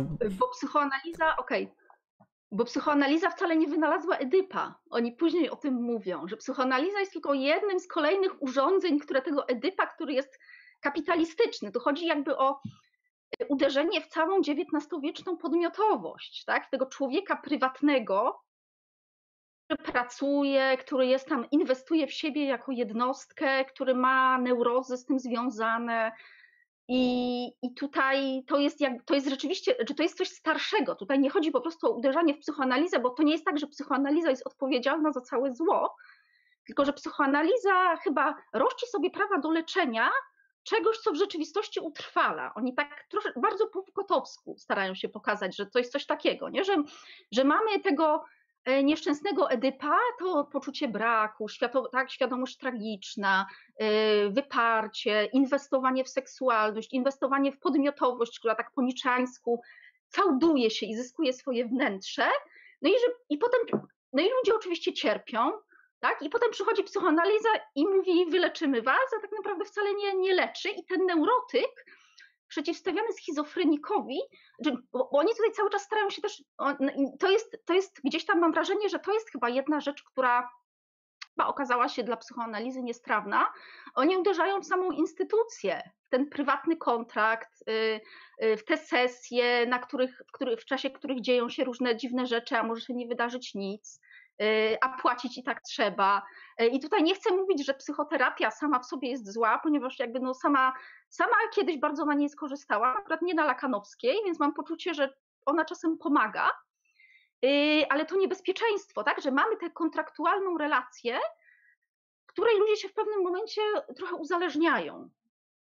E, I to jest problem nie, niekończącej się analizy u Freuda, tak? że, że symptomy znikają, potem wracają, że ludzie, y, że analiza się może nigdy nie kończyć tak naprawdę, bo, bo i analiza staje się czymś tożsamym z życiem. Tak? Analiza, neuroza, gdzieś tam to wszystko się splata i podtrzymuje samo siebie. I Deleuze i Guattari jakoś chcą się z tego wyrwać. To mam wrażenie jest straszliwie trudne, bo tutaj nawet nie chodzi o samą psychoanalizę, tylko chodzi o, o kapitalizm i o to, jak kapitalizm kształtuje naszą podmiotowość. I tutaj właśnie nawet uderzenie w psychoanalizę, czy rozmontowanie psychoanalizy, y, no nie okaże, nie, nie, aż, nie zmieni aż tyle, y, no bo kapitalizm pozostanie, tak? I te wszystkie mechanizmy, które, które y, się reprodukują w psychoanalizie, one się reprodukują też w innych zupełnie miejscach pola społecznego. Tak, Adam. No właśnie ja nie jestem pewien, czy kapitalizm zostanie. Czy tu nie ma przypadkiem takiej tezy, że jakby psychoanalitycy to są tacy trochę kapłani, którzy bronią tego społecznego porządku kapitalizmu? I jest taka nadzieja, że jak to się zdemontuje, to jakby ten kapitalizm trochę się zawali? Myślę, że aż tak naiwni to oni chyba nie są. I, I, myślę, że też nie uważają, że psychoanaliza jest tak wielkim złem. No i też, też myślę, że nie. Oni też są chyba świadomi, że psychoanaliza później w dalszych częściach antyedypa Y, y, tam pojawiają się takie wypowiedzi, że psychoanaliza nie wymyśliła Edypa, nie stworzyła Edypa, y, że wprawdzie psychoanaliza jest jedną z ważnych instytucji, gdzieś tam pewnie wspólnie z całą psychiatrią, podtrzymujących te wszystkie takie niedobre, destrukcyjne jakby nawyki w kształtowaniu podmiotowości, ale to już nie jest tak, że psychoanaliza jest za to sama odpowiedzialna. I później, kiedy Jeden, myślę, że to, bo to szczerze mówiąc, to byłaby taka trochę naiwność w stylu antypsychiatrii, tak? Rozwalmy te konkretne instytucje e, i od razu będzie lepiej. Sądzę, że oni jednak są e, o tyle marksowscy, że widzą, że tutaj jakby psychoanaliza jest bardziej przejawem niedobrych tendencji niż, niż ich twórczynią. Tak, tak, Kasper. Może ja jeszcze coś dopowiem. Tak, ja myślę, że mm, to, co oni przede wszystkim próbują tutaj zrobić, to jest pewne wskazanie, że psychoanaliza nie tyle e, jest problemem, co że psychoanaliza nie jest wystarczająco krytyczna. I wydaje mi się, że fragmenty, w których oni mówią na przykład o tym, że e, zrównują w pewnym sensie ze sobą Adama Smitha, e, Marcina Lutra i Freuda, pod tym względem, że jeden z nich odkrywa jakby abstrakcyjną pracę oderwaną od wszystkiego, e, drugi robi to samo z wiarą e, i Freud robi coś podobnego z pragnieniem. Jednakże on odkrywa coś, co już jest zawarte w kapitalizmie, ale nie tworzy takiego krytycznego ruchu. I wydaje mi się, że oni próbują zrobić to z Freudem, na przykład co Marx próbował zrobić z Hegelem i co próbował właśnie zrobić z ekonomią Adama Smitha.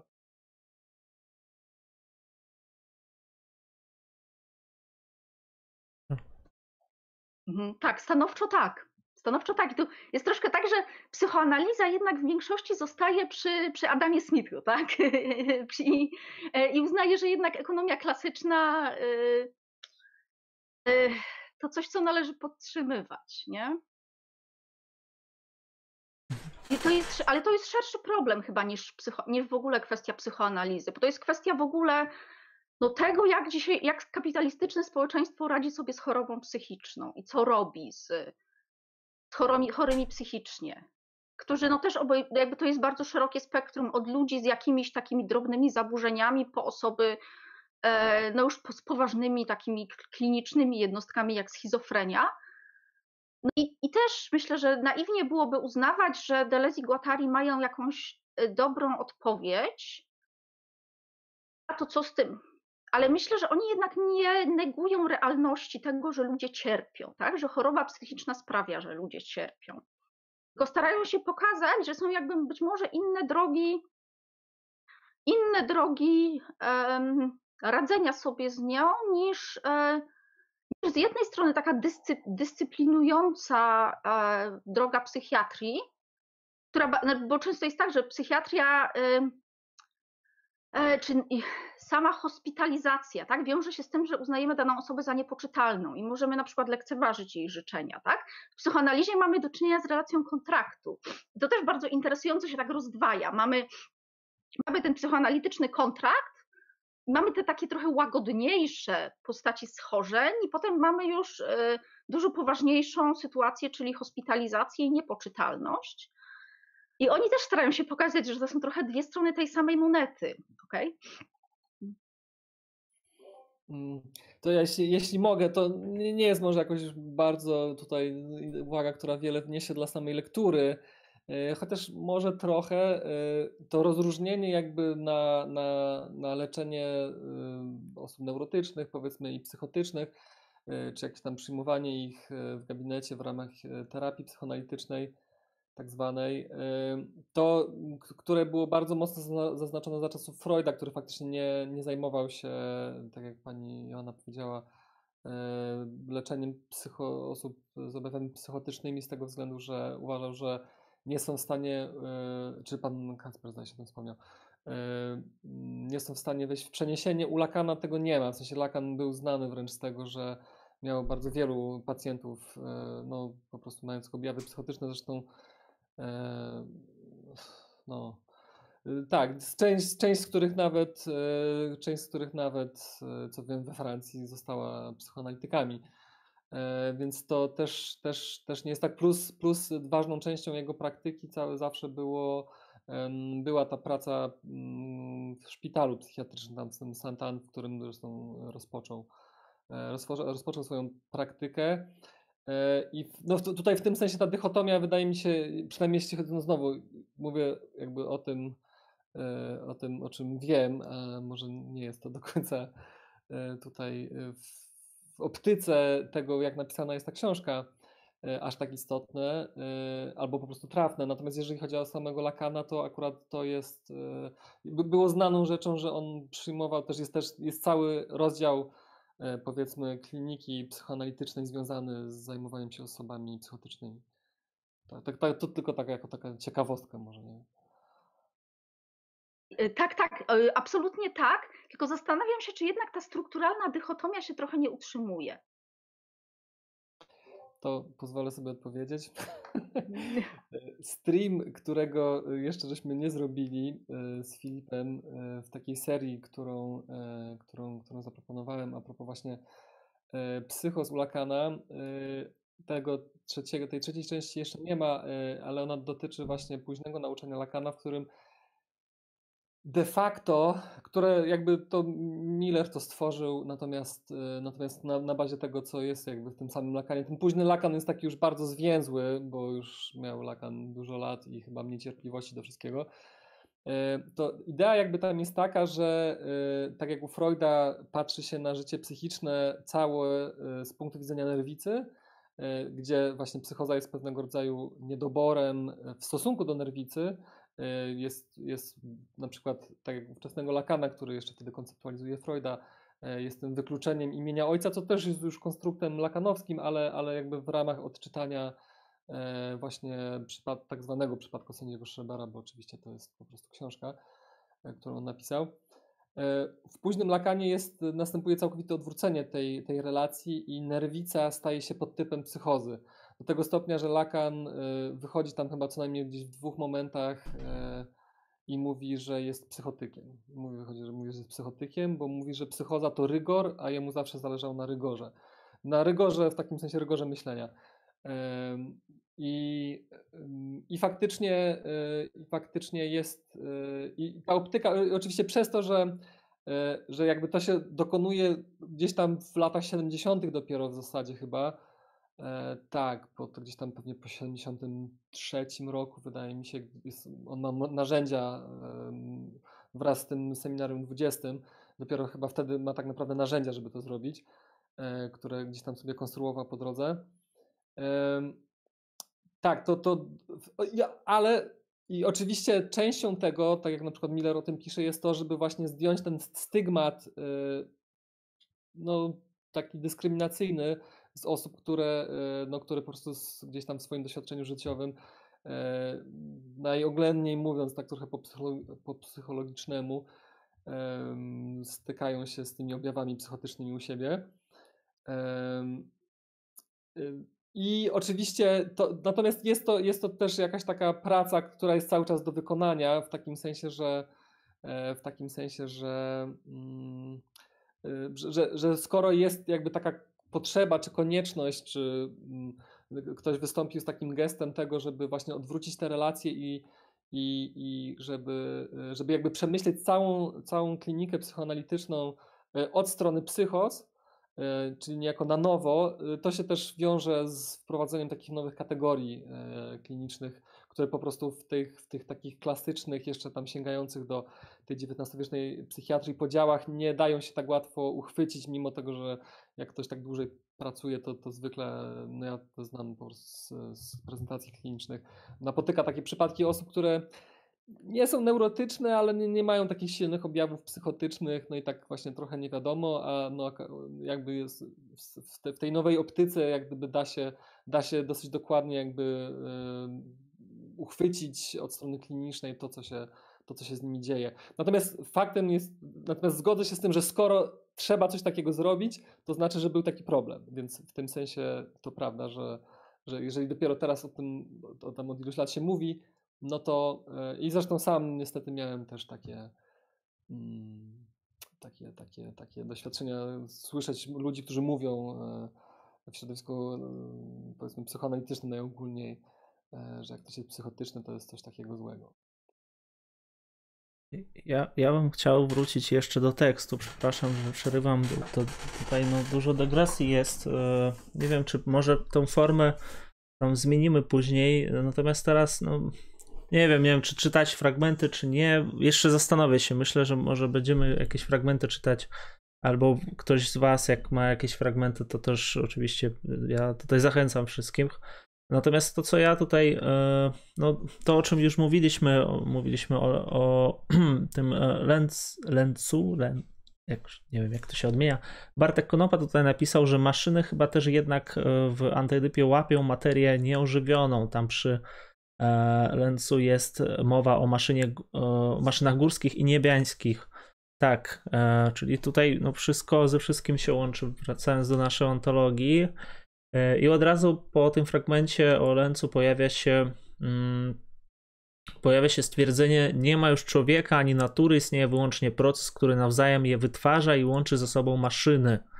Czyli człowiek tak jakby jest też pewnym takim nie wiem, złożonym agregatem, tak mówiąc trochę po lebnicjańsku, z tych maszyn, o ile dobrze zrozumiałem. No i właśnie ja też się zastanawiałem, zacząłem w ogóle myśleć, czy tu nie ma, e, no, te, jaki jest ten wpływ Leibnica na, na, de, na Deleza Guattariego, no, szczególnie na Deleza chyba, e, czy to jest trochę podobne do Leibnica, czy na ile to jest podobne do monad, bo z tego co wiem, to tam monady się łączą e, tworzy się jakby z nich, no wszystko się z nich tworzy, w sensie z, z tych zjawisk, które one wytwarzają, czy przejawiają się i człowiek jest też złożony z monad, natomiast są monady, które w tej hierarchii znajdują się wyżej.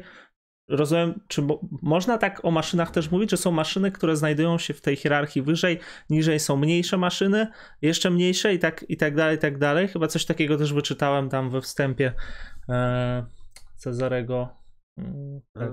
Ja bym, byłbym ostrożny z tym, z tym Leibnicem. Na pewno, mhm. dobra, Deleuze na pewno się inspiruje Leibnicem. Napisał o nim interesującą książkę Leibniz Fauda a Barok. Tak. I, I sporo tam, nie wiem, płaszczyzna immanencji spofałdowana. Ale uważałbym z tym podobieństwem monad do maszyn. Mimo wszystko monady są zamknięte, one się nie łączą z innymi. Każda monada jest jakby zamkniętą całością, one nie wchodzą ze sobą w zasadzie w żadne interakcje. Każdy takim nie wiem, małym wszechświatem, który odbija te, te inne wszechświaty. Tymczasem jakby główną cechą maszyn jest ten wieczny przepływ, który między nimi trwa, nie? I maszyna, która jest odłączona od tej całej reszty, staje się tym, staje się tym ciałem bez organów. A, więc z, z, tym bym uważał, jakby. Tak, tak, tak. Nie, nie ja tylko, tylko chciałem zwrócić uwagę na pewne podobieństwo. Oczywiście, że to nie jest to samo, dlatego że tutaj jest antyreprezentacjonizm. No, monady są zamknięte, tutaj nie ma żadnej, żadnego podziału chyba na jakieś zjawiska i, i, i tam rzecz samą w sobie i takie inne rzeczy. E, ale po prostu nasunęły mi się podobieństwa takie w sensie jest pewien pluralizm bytowy i hierarchiczna jakby struktura e, właśnie tych maszyn. Czy to można jakby hierarchizować te maszyny? Takie jest pytanie. Nie wiem, czy ktoś. ktoś... E, e, mi się wydaje, że tak, znaczy hierarchia to jest takie chyba brzydkie słowo trochę. Można chyba o tyle, że są maszyny mniejsze i większe. Ten proces, on jakby zaczyna się, przy czym to jest początek taki czysto logiczny, to nie jest jakiś początek czasowy, tak? Y, zaczyna od czegoś, co jest najprostsze i ta taka maszy, dychotomiczna maszyna, tak? Przepływ plus cięcie, zaczynamy od niej i można powiedzieć, że to jest takie zbliżenie, tak? Na naj, naj, bardziej podstawową cegiełkę ontologiczną tej rzeczywistości, ale potem jakby plan się poszerza i widzimy, że ta, ta jedna mała podwójna maszyna jest podłączona do kolejnych i one tworzą kolejne etapy coraz bardziej złożonej organizacji. I tu się pojawia hierarchia rzeczywiście. No i tu też się może pojawić właśnie wyparcie, potem represja, tu się może pojawić znaczące właśnie na przykład, jako taka transcendentna zasada organizacji nie jest pierwotna, bo, bo pierwotne są właśnie, właśnie maszyny, ale hierarchia się, tylko właśnie chodzi o to, że oni nie, jest troszkę tak, że bardzo wiele ontologii zaczyna od hierarchii, tak, Bóg stwarza świat, no i mamy hierarchię już w pierwszym takim geście ontologicznym, a tutaj nie mamy tego Boga, Deleuze i Guattari pokazują, że tak naprawdę maszyny pomocą tego takiego swojego bezmyślnego ruchu, nieludzkiego ruchu tworzą kolejne poziomy złożoności, i na pewnym poziomie złożoności może się pojawić Bóg, ale on jest wytworem. Tak. To jest, mam wrażenie, że to jest, to jest y, w przypadku, kiedy porównamy na przykład to, z, też to jest taka relacja Marx-Hegel, tak? Marx na przykład mówi, y, pokaz, jak, pokazuje, jak powstaje państwo, tak? że państwo nie jest jakąś prawną pojęcia, tylko jest pewnym epifenomenem kapitału. I tutaj też troszeczkę to tak jest, że, że mamy hierarchię, ale, yy, ale ona powstaje oddolnie. Jeżeli chodzi o pojęcie, kategorie, jak oni tutaj pokazują, ja i nie ja, zewnętrzności i wewnętrzności nic już nie znaczą. Jak to rozumieć, że ja też jest jakby takim mm, przypadkiem tych maszyn, przypadkowo się pojawia, ale czy jakby ja jest niestałe, co to, jakby to można było zrozumieć to ja właśnie, że nie, nie ma już żadnego podmiotu i przedmiotu. To znaczy, tutaj chyba go jeszcze nie ma. Mhm. To jest. Y, I to myślę, że to jest nawiązanie do tego, co się pojawi później, kiedy oni piszą o Melanie Klein i o obiektach częściowych. I, bo to też jest takie jedno z bardzo ważnych źródeł inspiracji właśnie dla, dla Antyedypa. Y, pojęcie obiektu częściowego i tak naprawdę maszyny to są te obie...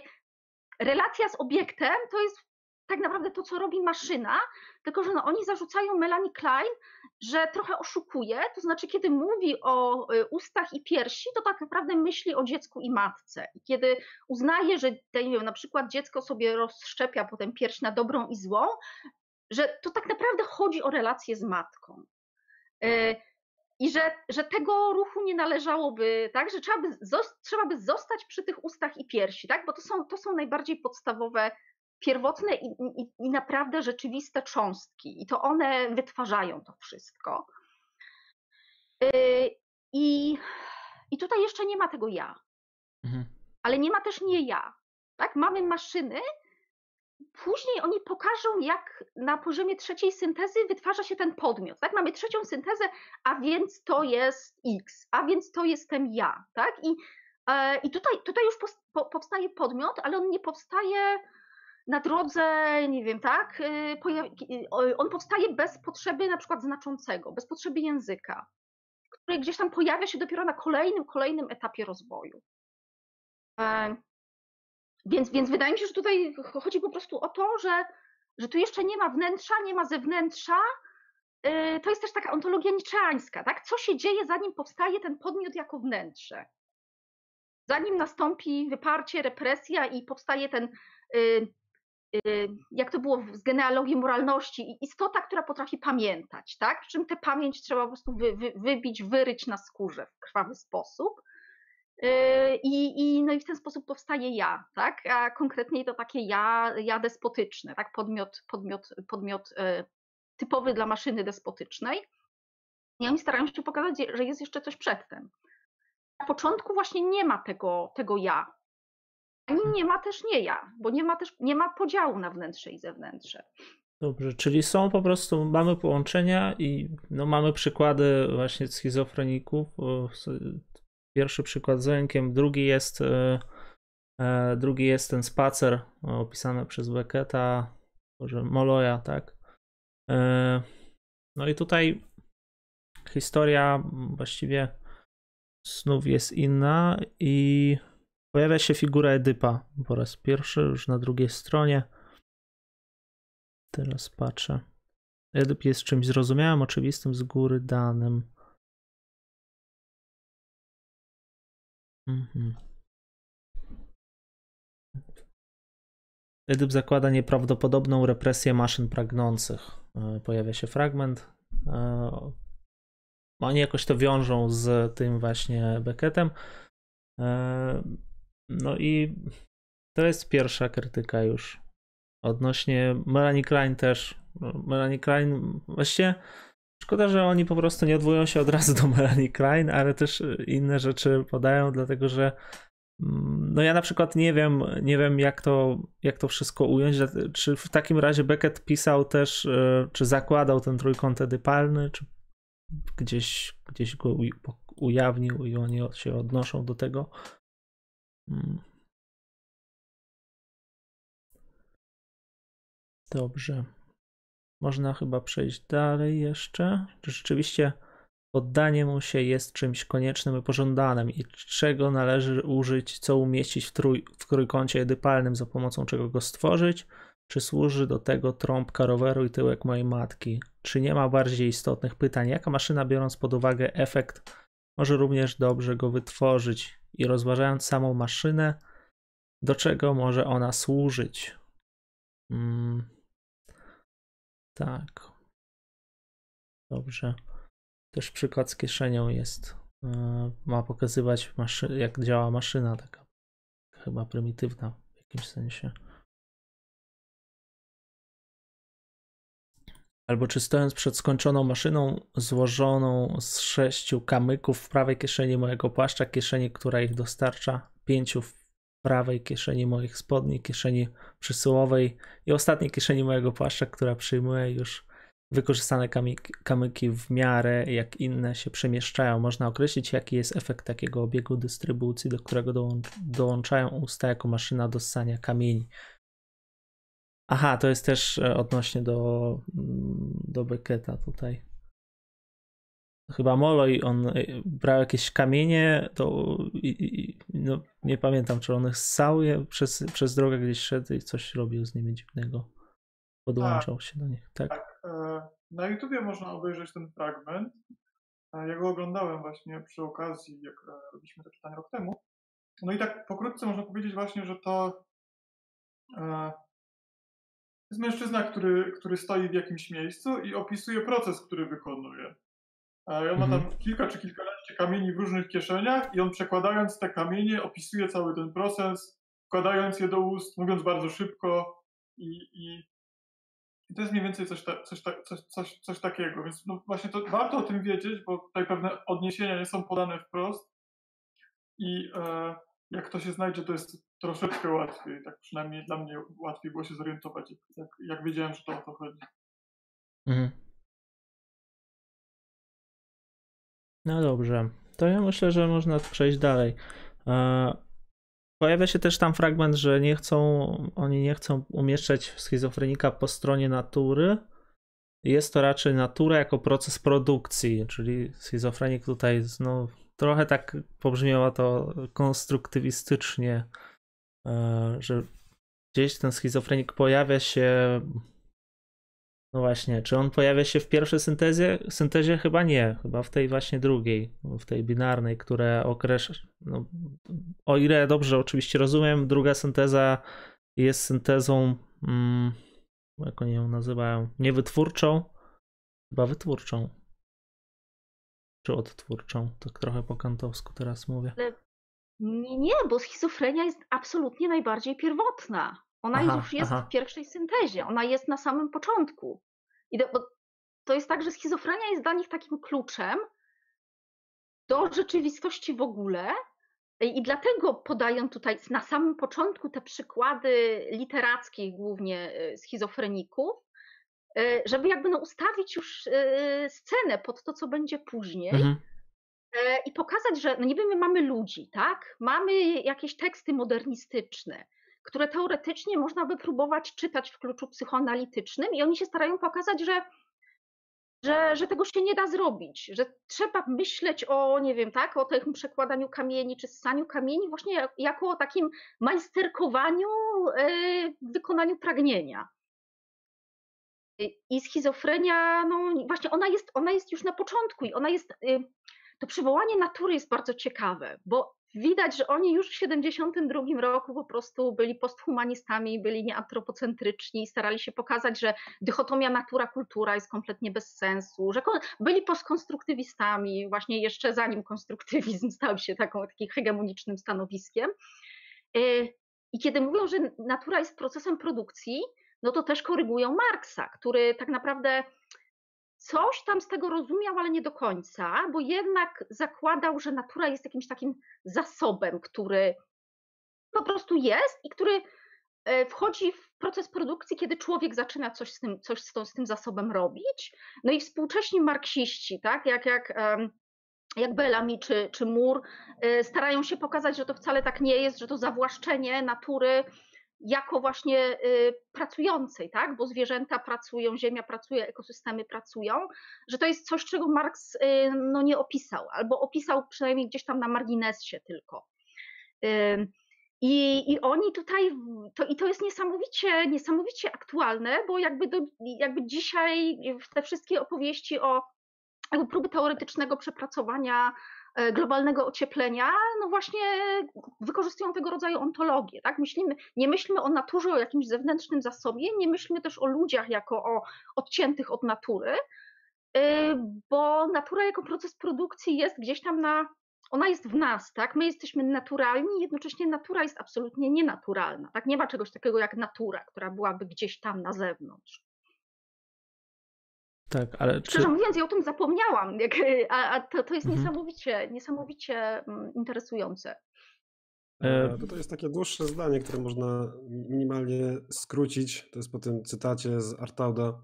To, co schizofrenik przeżywa, jest naturą jako procesem produkcji, jakby pomijając ten wstęp. No i generalnie to chyba dosyć dobrze uchwytuje, uchwytuje to, jak oni rozumieją schizofrenię. To jest taka, nie wiem, to jest ten taka modalność bycia w świecie, która jest niesamowicie pro, produkcyjna.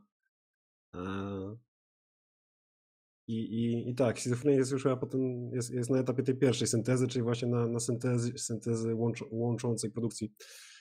E, No i natura też jest rozumiana jako ta, e, ten proces produkcyjny. Więc Mhm.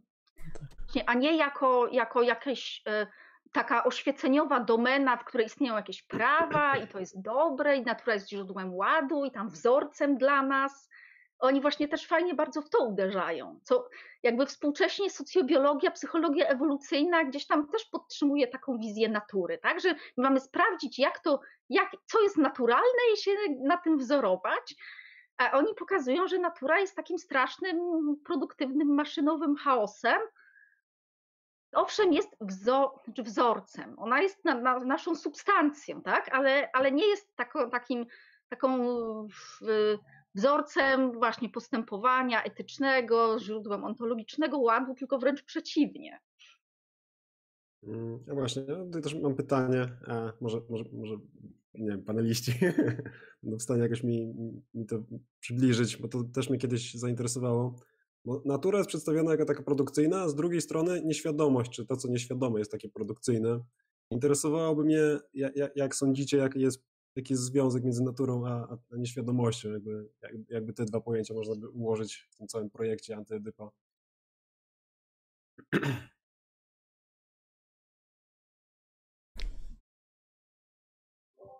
To ja nie wiem, może coś powiem. Y, w samym projekcie Antyedypa, no to ja nie do końca czuję się władny jakby wypo, wy, mówić, bo, bo, bo jakby nie, no nie, nie jestem aż takim y, znawcą ani specjalistą od, od Antyedypa. Zasadniczo u Lacan, Lacan, jak tam właśnie pod koniec, jak miał taki jeszcze swój duży zwrot, to powiedział raz coś takiego, że cała jego wcześniejsza teoria to był idealizm. To znaczy ten, ten taki Lakan, który jest najbardziej przyswojony e, właśnie tam z tym imieniem ojca, ze znaczącymi i tak dalej, to, to nie jest tak, że on jakby anuluje w ten sposób, czy anulował w ten sposób e, tam, zwłaszcza pod koniec, e, to swoje nauczanie. Ono jest, zawiera się w pewnej ciągłości, mimo takich powiedzmy skręceń, które, których, których on tam dokonuje teoretycznych. Natomiast powiedział coś takiego, że w stosunku do tego, co, co co, co tak mówię, tam teraz wam mówię, tam gdzieś tam chyba na seminarium było to wszystko, co mówiłem, to wszystko, co produkowałem wcześniej, to było, e, to był swego rodzaju idealizm. E, Miller to ujmuje w taki sposób, e, jeżeli się nie mylę, jako przejście od ontologicznego do ontycznego w tych kategoriach heideggerowskich, gdzie tym, co ontyczne jakby byłoby to, co realne, no co właśnie jest taką problematyczną kategorią, e, gdy chcecie ją tak wprost atakować i ująć. E, z jednej strony to jest to, co jest e, niemożliwe, a jednak gdzieś tam, nie wiem, przeżywane czy napotykane w jakimś tam najogólniej rzecz biorąc życiu podmiotowym, a z drugiej strony to jest to, co się zawiera w to, co się odnosi gdzieś do rozkoszy.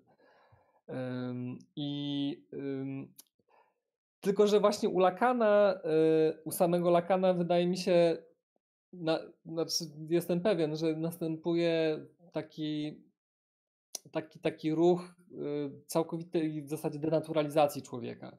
On stoi bardzo mocno po stronie tej tezy i wydaje mi się, że nawet z taką retrakcją, której dokonuje gdzieś tam pod koniec, y, a propos tego idealizmu, jeśli chodzi o tę wcześniejszą jego część nauczania, czyli de facto o nie wiem, większość może nawet jego nauczania, to wydaje mi się, że to dalej jest prawda w jakimś sensie.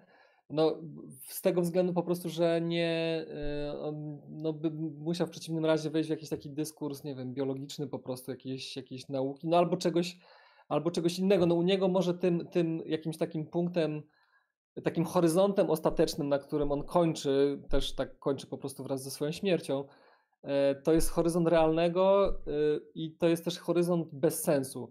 E, nie w jakimś takim, e, nie wiem, egzystencjalnym sensie, tylko, e, tylko w sensie tego, co wychodząc od pierwotnie jakoś tam niosącego znaczenie, na przykład jeśli chodzi o język i jakieś odniesienie języka do podmiotowej sytuacji, czy podmiotowej sytuacji jakby widzianej poprzez język, do, dociera się po prostu do e, jakichś takich elementów w tym języku, które są takie najbardziej własne, ale które są już poza znaczeniem, które natomiast, e, tak trochę nawiązując do tego, co mm, pani Joanna mówiła wcześniej, jeśli mogę się tak z pani zwracać, przepraszam,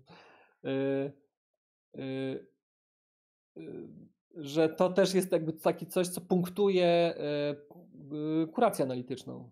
To znaczy ten problem niekończącej się analizy, niekończącej się, nie, nie, nieskończonej i tak dalej, mm, który, który jakby o tyle jest, y, nie jest aż taki problematyczny, jakby jeśli chodzi o stawianie go jako zarzut do psychoanalizy, dlatego że to jest zarzut, który powstał wewnątrz psychoanalizy jeszcze za czasów Freuda. Y, Lacan ma takie mocne przekonanie, że on rozwiązał ten problem y, poprzez to, że znalazł jakby sposoby, bo tych sposobów znalazł kilka, wypunktowania tego, między innymi na przykład poprzez prze, przekroczenie fantazmatu, znalazł kilka, znalazł kilka sposobów wypunktowania końca analizy i w ogóle sproblematyzował bardzo silnie e, koniec analizy. To tak. E, natomiast w jaki sposób, e, natomiast wydaje mi się, jest taka teza, jak weźmiecie Państwo książki ze szkoły z ECF, ze szkoły Millera czy, czy NLS, to tam mówi się wprost o takiej tezie to jest chyba sformułowane na, w siódmym seminarium jako to, że takie chyba to jest jakaś tam skądś wzięta rzecz, że słowo jest śmiercią rzeczy. I mm, tam jakby mówi się więcej niż jednej pracy, to widziałem, o wykluczeniu, mm, teraz nie pamiętam czego, wykluczeniu, które jest pojęciem, takim silnym pojęciem lakanowskim w tym wczesnym okresie, czy w ogóle w tej klinice lakanowskiej odnoszącym się do psychozy. Mm, I tam mówi się, e, oni tam mówią o wykluczeniu, tylko teraz zapomniałem czego, bym musiał sprawdzić, ale chodzi, że no powiedzmy, nie wiem, wykluczeniu tej, tej forclusion świata przez język. To znaczy, że ta, ta, ta rzeczywistość jest mimo wszystko gdzieś tam e, nie pierwotnie, ale jak gdyby tak e, bezpośrednio, znaczy pośrednio właśnie, ale jest po prostu z konieczności zapośredniczona przez język, jakkolwiek nie wszystko w tej rzeczywistości u jest językiem, absolutnie nie. Czy, czy na przykład w nieświadomym nie wszystko jest językiem. E, natomiast ten, ten, ten ciężar jakby języka jest, e, wydaje mi się, nie do zniesienia, nie, nie jest do, możliwy do zniesienia, ale jest nie do, nie do usunięcia. Nie wiem, czy to odpowiada na pytanie, ale tyle jestem w stanie z siebie w tej chwili wyprodukować. Ja musiałbym tego odsłuchać jeszcze raz, szczerze powiedziawszy. E, I no, nie wiem, czy ktoś chce zabrać głos, albo wracamy do tekstu. Widzę, że już siedzimy, no trochę, trochę nam czas ucieka, a ja mam wrażenie, że jeszcze nie dotknęliśmy tej książki nawet. E, no ale to nic, e, tak to, tak to wygląda. Dobra. Jeszcze pojawia się pojęcie procesu. Tak już zahaczę o, może o te ostatnie rzeczy, które. Znaczy ostatnie, no, to co tam dalej po tym spaceru, spacerze e, po Maloju się pojawia. E, powiedzieliśmy też o schizofreniku, o naturze. Mm, hmm, hmm, hmm, jest też pojęcie przemysłu. Czym jest ten przemysł? No bo przy... pokazują, że przemysł chyba. E, Sekundę. Dobrze, nie zamierzałem jeszcze schizofrenika po stronie natury. Jest to raczej natura jako proces produkcji. Dobrze, zgubiłem ten wątek z przemysłem. Tam też to, to może ja, ja powiem o, o tak. chodzi. Tak, tak, e, tak. rozumiem, że chodzi o fragment. Ja może go przeczytam, tylko go znajdę, bo ja go mam tutaj gdzieś. Właśnie też chciałem do tego nawiązać. E, co rozumiemy tutaj przez proces? Jest prawdopodobne, że na pewnym poziomie natura odróżnia się od przemysłu. A, to jest to, o czym już wspominaliśmy, o tej takiej pewnej ciągłości, o której oni tutaj mówią, o ciągłości procesu, o, o tym braku e, podziału na, na naturę i kulturę. Ale oni tutaj dalej e, nawiązują do Marksa i to, to, jest moim zdaniem ciekawe i coś, co warto jest rozwiązać, e, czy, czy jakoś trochę bardziej rozjaśnić.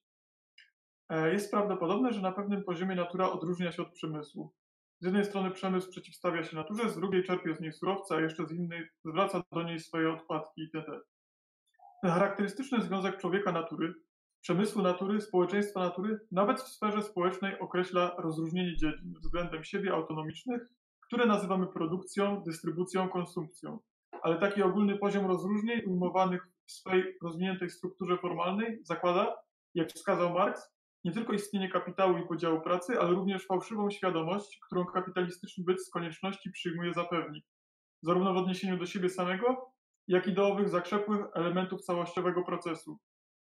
W istocie, w tej rozbłyskującej i ciemnej istocie zamieszkującej szaleństwo, nie, ist nie istnieją bowiem dziedziny czy obiegi względnie niezależne.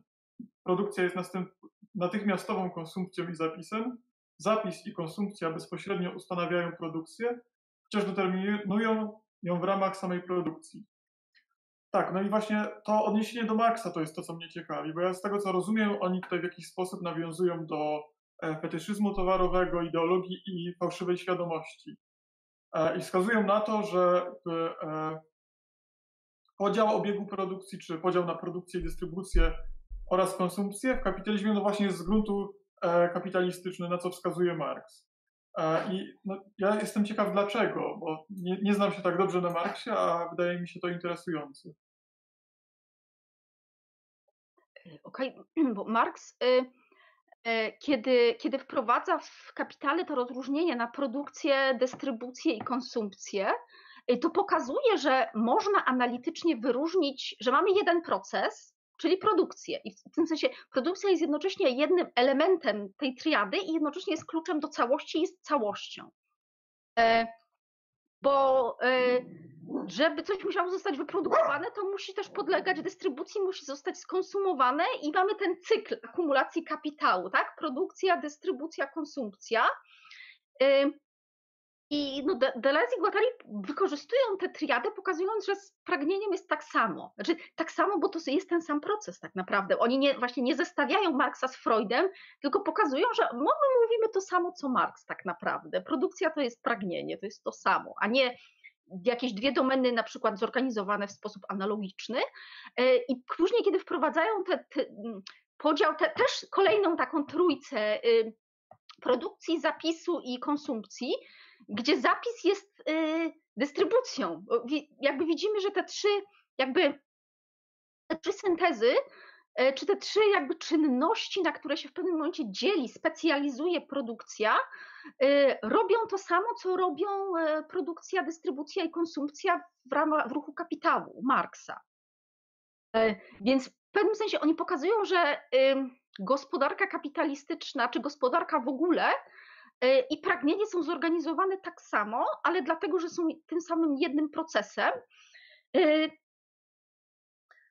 no i, no i, tu, gdzie, i tu cały czas mamy e, jakby istotą to, co chce zrobić Marx w Kapitale, to pokazać, że ten podział nie jest jakiś wzięty z natury, że, to on, że on się bierze z tego, jak kapitalizm organizuje swoją produkcję, bo są oczywiście również inne sposoby produkcji, ale to jest istotne do to, że y, jakby przy, kiedy żyjemy w kapitalizmie, to inne sposoby produkcji możemy analizować retrospektywnie z perspektywy kapitału, który jest w pewnym sensie zwieńczeniem tej historii i prawdą tego, prawdą wszystkich innych sposobów produkcji.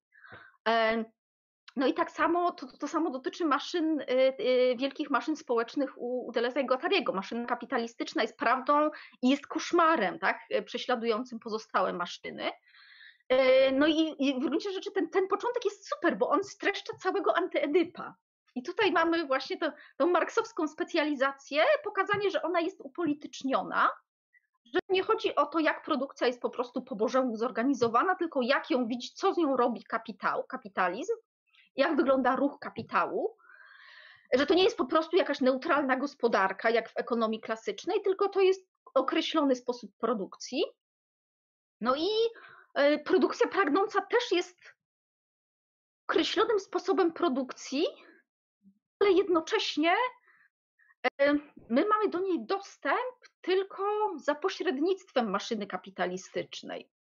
Więc i tutaj mam wrażenie, że pojawia się coś bardzo ważnego, mianowicie zaczynamy od tych schizofreników i od maszyn i wydaje nam się, że mamy po prostu taką neutralną opowieść o tym, jak jest, a tutaj wraz z pojawieniem się tego wątku marksowskiego to zostanie skorygowane. I Deleuze i Guattari trochę nam pokazują, że my rekonstruujemy tę prawdę o pragnieniu w ogóle, ale już z perspektywy kapitału, kapitalizmu, maszyny kapitalistycznej, w której środku siedzimy pokazuje bardzo mocno po, polityczny ładunek antyedypa. Dziękuję. Czyli e, na przykład to rozdwojenie na chociażby właśnie na, na pragnienie i pracę, które oni starają się w jakiś sposób tutaj połączyć, to rozdwojenie byłoby w pewnym sensie czymś, co my przyjmujemy jako naturalne, ale co niekoniecznie musi takie być. Z tego względu, że chociażby właśnie nasze pragnienia, no możemy taki przykład jak jak reklamy czy przemysł rozrywkowy, one też w jakimś sensie podlegają produkcji.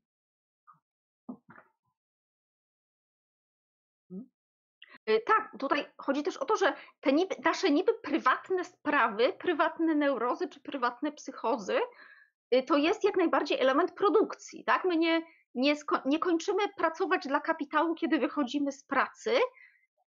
Y, I nasze najbardziej takie niby intymne problemy, dylematy e, i jakby jak najbardziej prywatne perwersje, tak? One są częścią maszyny kapitalistycznej.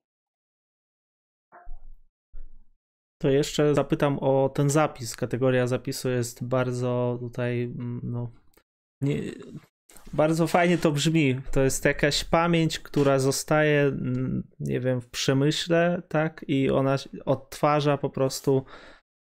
Czy to są jakieś formy odtwarzania kapitału? Nie, nie wiem, trochę teraz tak wymyślam sobie to słownictwo, żeby to jakoś wyjaśnić. E, czy można to nazwać jakimiś statystykami, jakimś regulaminem, tak? E, czy jakąś taką strukturą, która determinuje właśnie produkcję, taką tymczasową? Ona jest ustanawiana, pojawia się w tym procesie i odtwarzana później? Czy o coś takiego tutaj chodzi? No wydaje mi się, że funkcją tej drugiej syntezy, czyli zapisu, jest stabilizowanie tego, co robią maszyny pragnienia, bo kiedy mamy same te maszyny, no to one przepływają i tną, przepływają i tną. I to teoretycznie mogłoby trwać w nieskończoność, ale na pewnym etapie, no bo to jest historia o tym, jak się znaleźliśmy tam, gdzie jesteśmy teraz, na pewnym etapie coś się stabilizuje. Tak? Te, część e, część z tych przepływów i tych cień zostanie odłączona, one się specjalizują i zapis robi właśnie to, sprawia, że ta struktura, że pewne jej części, pewne części tej struktury zaczynają robić jedną rzecz, drugie drugą, tak? I pojawiają się bardziej złożone układy niż te dychotomie podłączone do siebie. Y, no i to też jest moment, kiedy pojawia się coś w rodzaju takiego protopisma, mhm. które, że to nie jest pismo w znaczeniu takim, jak um, ujmuje je Derrida. To, to są jakieś znaki, tak? jakieś nacięcia, jakieś kody, które, które sprawiają, że ta struktura się trochę podwaja e, i w ten sposób różnicuje i staje się bardziej zróżnicowana i stabilniejsza, a jednocześnie już trochę się od siebie alienuje, tak? Już nie jesteśmy y, tym pierwotnym chaosie, który, chaosie, który jest już zorganizowany jakoś tam na te maszyny, y, ale mamy już kolejny, mamy już kolejny poziom, tak? Kolejny poziom, gdzie pewne rzeczy się wyodrębniają. Bo tutaj chodziło o to, żeby trochę żeby pokazać, jak te złożone struktury, w których my tkwimy teraz, jak powstał podmiot, jak powstała jednostka, y, jak powstała rodzina, jak powstał kapitalizm, y, jak, jak one się wyłoniły. Tak? I te trzy syntezy właśnie są po to, e, i każda z nich wprowadza jakiś nowy element, który, który ten pierwotny, pierwotny, e, pierwotną organizację stabilizuje i różnicuje. Ja mam jeszcze jedno pytanie właśnie a propos zapisu. E, zastanawiam się, czy to tłumaczenie jakby, ja się trochę gubię w tym, ale czy jakby tutaj właśnie pojawia się kodowanie, czy to jest jakby, czy zapis i kodowanie to jest to samo, czy to są dwa różne terminy? Właśnie, ja, ja mniej więcej podobnie rozumiałem to wcześniej. E. Wydaje mi się, że wydaje mi się, że tak, tylko kodowanie, znaczy to, co nazywamy zapisem, czy syntezą zapisu, ono, się, ono zostaje nazwane kodem, kiedy pojawiają się maszyny społeczne. Bo mamy najpierw trzy syntezy, a potem w kolejnym rozdziale mamy te trzy maszyny: maszynę terytorialną, despotyczną i kapitalistyczną. E, I, i tak naprawdę, kiedy, e, kiedy, kiedy już w tej pierwszej maszynie, czyli maszynie terytorialnej, e, pojawiają się te dysjunkcje, one muszą zostać ustabilizowane. No i wtedy pojawia się kod, więc powiedziałabym, że chyba, że kod jest zapisem, ale wtedy, kiedy już jesteśmy na poziomie maszyn pragnienia. Czyli kiedy już się dokonała trzecia synteza, bo mamy jakieś ciało bez organów e, i, i te ciała bez organów specjalizują się tak, że stają się tymi maszynami społecznymi. Chociaż mogę się mylić, szczerze mówiąc. Musiałabym jeszcze raz to. Więc no. to nie, chyba to nie jest to samo, ale cały antyedyp jest tak spiralnie zorganizowany na te triady e, i kod jest rodzajem, rodzajem zapisu. Tak, ja, ja też bym rozumiał to w taki sposób, ponieważ jakby w tej drugiej syntezie, jak już zbiegając trochę do przodu, e, no te dysjunkcje, e, one nie są wykluczające. Jakby ciężko powiedzieć tutaj o takiej definitywnej organizacji, która mówiłaby o jakimś kodzie, czyli na przykład o e, jakimś konkretnym kodowaniu przepływu, jakiegoś przepływu występującym, występującego w danym społeczeństwie. Czyli na przykład, no nie wiem, tak, tak schodząc na taki poziom, no to na przykład mam, mam wrażenie, że no, wydaje mi się, że chodzi o to w tej, w tej już sekcji, która dotyczy właśnie bardziej e, tych maszyn społecznych. Z kodowaniem chodzi o to, że jakby przepływy nie są nam dane jako takie, tylko zawsze są w jakiś sposób kodowane. I mogą być na przykład kodowane przez zwyczaje, czy na przykład przez modę. E, chociażby w tych wykładach, które wygłaszał właśnie e, w tym samym roku, w którym e, Antyadop został wydany, albo, albo jakoś w momencie, kiedy on był, pisany, mówi właśnie o tym, że na przykład to, jak, e, jakie fryzury nosi młoda kobieta, e, jest w jakiś sposób kodowane. To, że nie nosi takich e, fryzur jak starsza kobieta i tak dalej, i tak dalej. Chodzi o pewną taką modę właśnie. Więc wydaje mi się, że tutaj to już, już występuje w jakiejś postaci, która może być zwyczajowa bądź w jakiś sposób określana przez coś, e, jako takie serie, e, czy, czy coś w tym stylu. Na, natomiast na poziomie tych, e, na, na poziomie jeszcze tutaj maszyn pragnących, e, no nie wiem jak się za to zabrać, z tego względu właśnie, że e, dysjunkcje jeszcze nie są, e, no, nie określają czegoś, co jest do końca wyodrębnione, tylko e, no, tkwią w tym napięciu pomiędzy e, tymi przeciwieństwami, które, które czy, czy opcjami, które wytwarzają. Mhm. Y, Tak, i właśnie ta, ta, y, na, w drugiej syntezie ta dysjunkcja to jest lub lub. To nie jest takie stabilne albo albo, które już jest wykluczające, bo albo jedno, albo drugie, tylko mamy lub to, lub to, lub to, tak? I już mamy, y, mamy sytuację, gdzie jest jakaś dychotomizacja, która się pojawia, y, ale jeszcze nie mamy tego domknięcia, które się pojawi, kiedy zrobimy z tej syntezy nieuprawniony użytek. Tak, bo w- później bardzo istotne jest, e, kiedy oni starają się pokazać, że można z tych syntez zrobić użytek uprawniony i nieuprawniony, tak bardzo po kantowsku, tak? I, Mhm. i mm, Okej. I Ja tylko jeszcze powiem, no przekraczamy dwie godziny, więc ja nie chcę naprawdę zatrzymywać was. Wiem, że to by mogło jeszcze trwać i trwać. E, No a jednak nie chcę też jakby, nie wiem jak to, pewnie ktoś ma mniej czasu, ktoś ma więcej, więc no będziemy chyba kończyć po prostu i No, tekst jest gęsty, łączuje Tak. się w taki dosyć typowy sposób. Rozmaite wątki wymagają zaczepiania się o, o inne filozofie, jakby o przyszłe rozdziały, więc to, to, to, to będzie tak szło generalnie w taki dosyć nieliniowy sposób, tak mi się wydaje. Znaczy ja myślę, że, e, no, że udało nam się rozgrzać, że to, to, to pierwsze spotkanie to jest taka rozgrzewka i że no powoli już to, to, to zaczyna się trochę kleić, bo trzeba wiedzieć na co zwrócić uwagę. E, Tak, podobnie wyglądały poprzednie czytania. Dopiero chyba, o ile dobrze pamiętam, drugie, trzecie, trzecie może albo czwarte spotkania, to już mniej więcej zaczęliśmy rozmawiać w tym języku. I, no ale teraz e, faktycznie te pojęcia, one trochę mm, takie zamieszanie wprowadzają. Ja no, no też nie potrafię wszystkiego przypomnieć sobie, co, co tam ustaliliśmy, bo dużo rzeczy sobie ustaliliśmy wtedy. No dobra, jeżeli chodzi o, o komentarze, to no nie było jakoś dużo tych komentarzy, były, były jakieś takie żarty, różne rzeczy były. Nawet nie wiem, Adam, czy ty czytałeś jakieś komentarze? Może ja coś przegapiłem? Ktoś Prosił mnie na samym początku, żebym powiedział jakiś żart o Heglu i drabinie, nie mam pojęcia w ogóle o co chodzi. Nie wiem. Dra- Drabina mi się teraz już kojarzy tylko z Wittgensteinem niestety, także... Tak. E, dobrze, co jeszcze było? Dziękuję bardzo za wspieranie nas na superczacie. Fajnie było. E, Okej, czytania będą kontynuowane. Nie wiem, jak nam to pójdzie. E, postaramy się. Postaramy się jakby dojść do jakiejś konkluzji i później zakończymy te czytania. E, Nie wiem, czy będziemy skakać po rozdziałach, czy może lepiej faktycznie ten model taki, że, że czytamy jakiś akapit, e, ale, albo jak jest dłuższy akapit, to tam dwa razy czytamy go mm, i interpretujemy po prostu. No, to jest ciężko, ciężko jakby tutaj wymyślić idealny sposób czytania tego. Ja wiedziałem, że faktycznie może, może ta, ta, takie czytanie i, i, i komentowanie tego jest lepsze, ale to jest bardzo scholastyczne, no ale to, to inaczej. Może tego nie da się tak ugryźć po prostu od razu. Można też od jakichś streszczeń może zacząć, od streszczenia jakiegoś, nie wiem, rozdziału albo fragmentu, takiegoś większego fragmentu, nie? Bo to zawsze też daje taką ramę, potem w ramach Mhm. której można e, jakoś się łatwiej może poruszać, też takiej dynamiki trochę temu nadać. Tak, w ja- razie gdyby...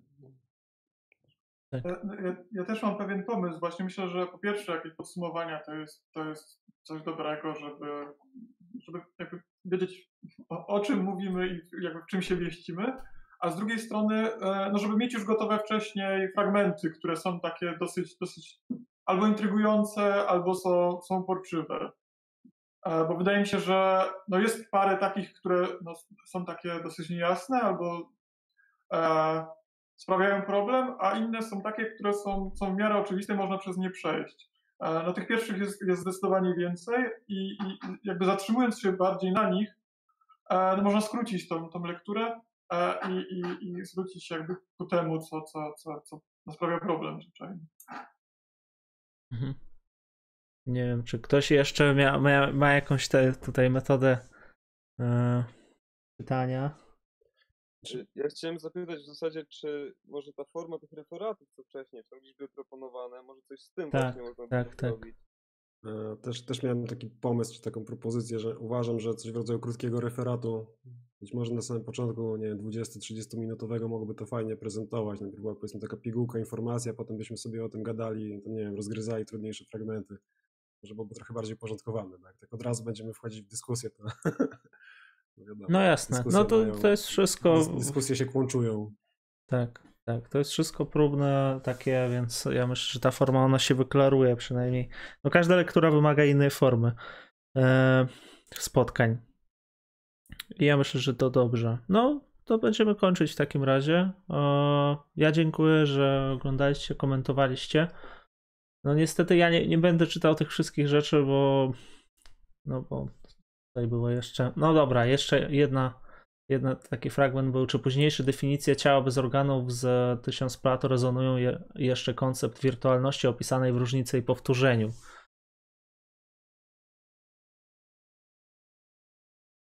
Mm, to jest długi temat. Aha. Nie wiem, czy teraz. Dobra, to może, nie, może później. Rezonują, tak, to Mhm. jest bardzo, tak, ale, ale nie wiem, czy y, da się to w ciągu minuty, dwóch odpowiedzieć na to pytanie. Jasne. Dobra. E, ja myślę, że przy okazji ciała bez organów, bo tak się kończy pierwszy rozdział i zaczyna się, w sensie podrozdział i zaczyna się, to można będzie to omówić jeszcze. E, I wtedy już powiemy te takie najważniejsze rzeczy o ciele bez organów. No i dziękuję, że oglądaliście. Dziękuję wszystkim za udział. E, I do zobaczenia za, za tydzień chyba. Chyba, że coś się zmieni, to, to będziemy Was informować. Dobra, ja wyłączam stream.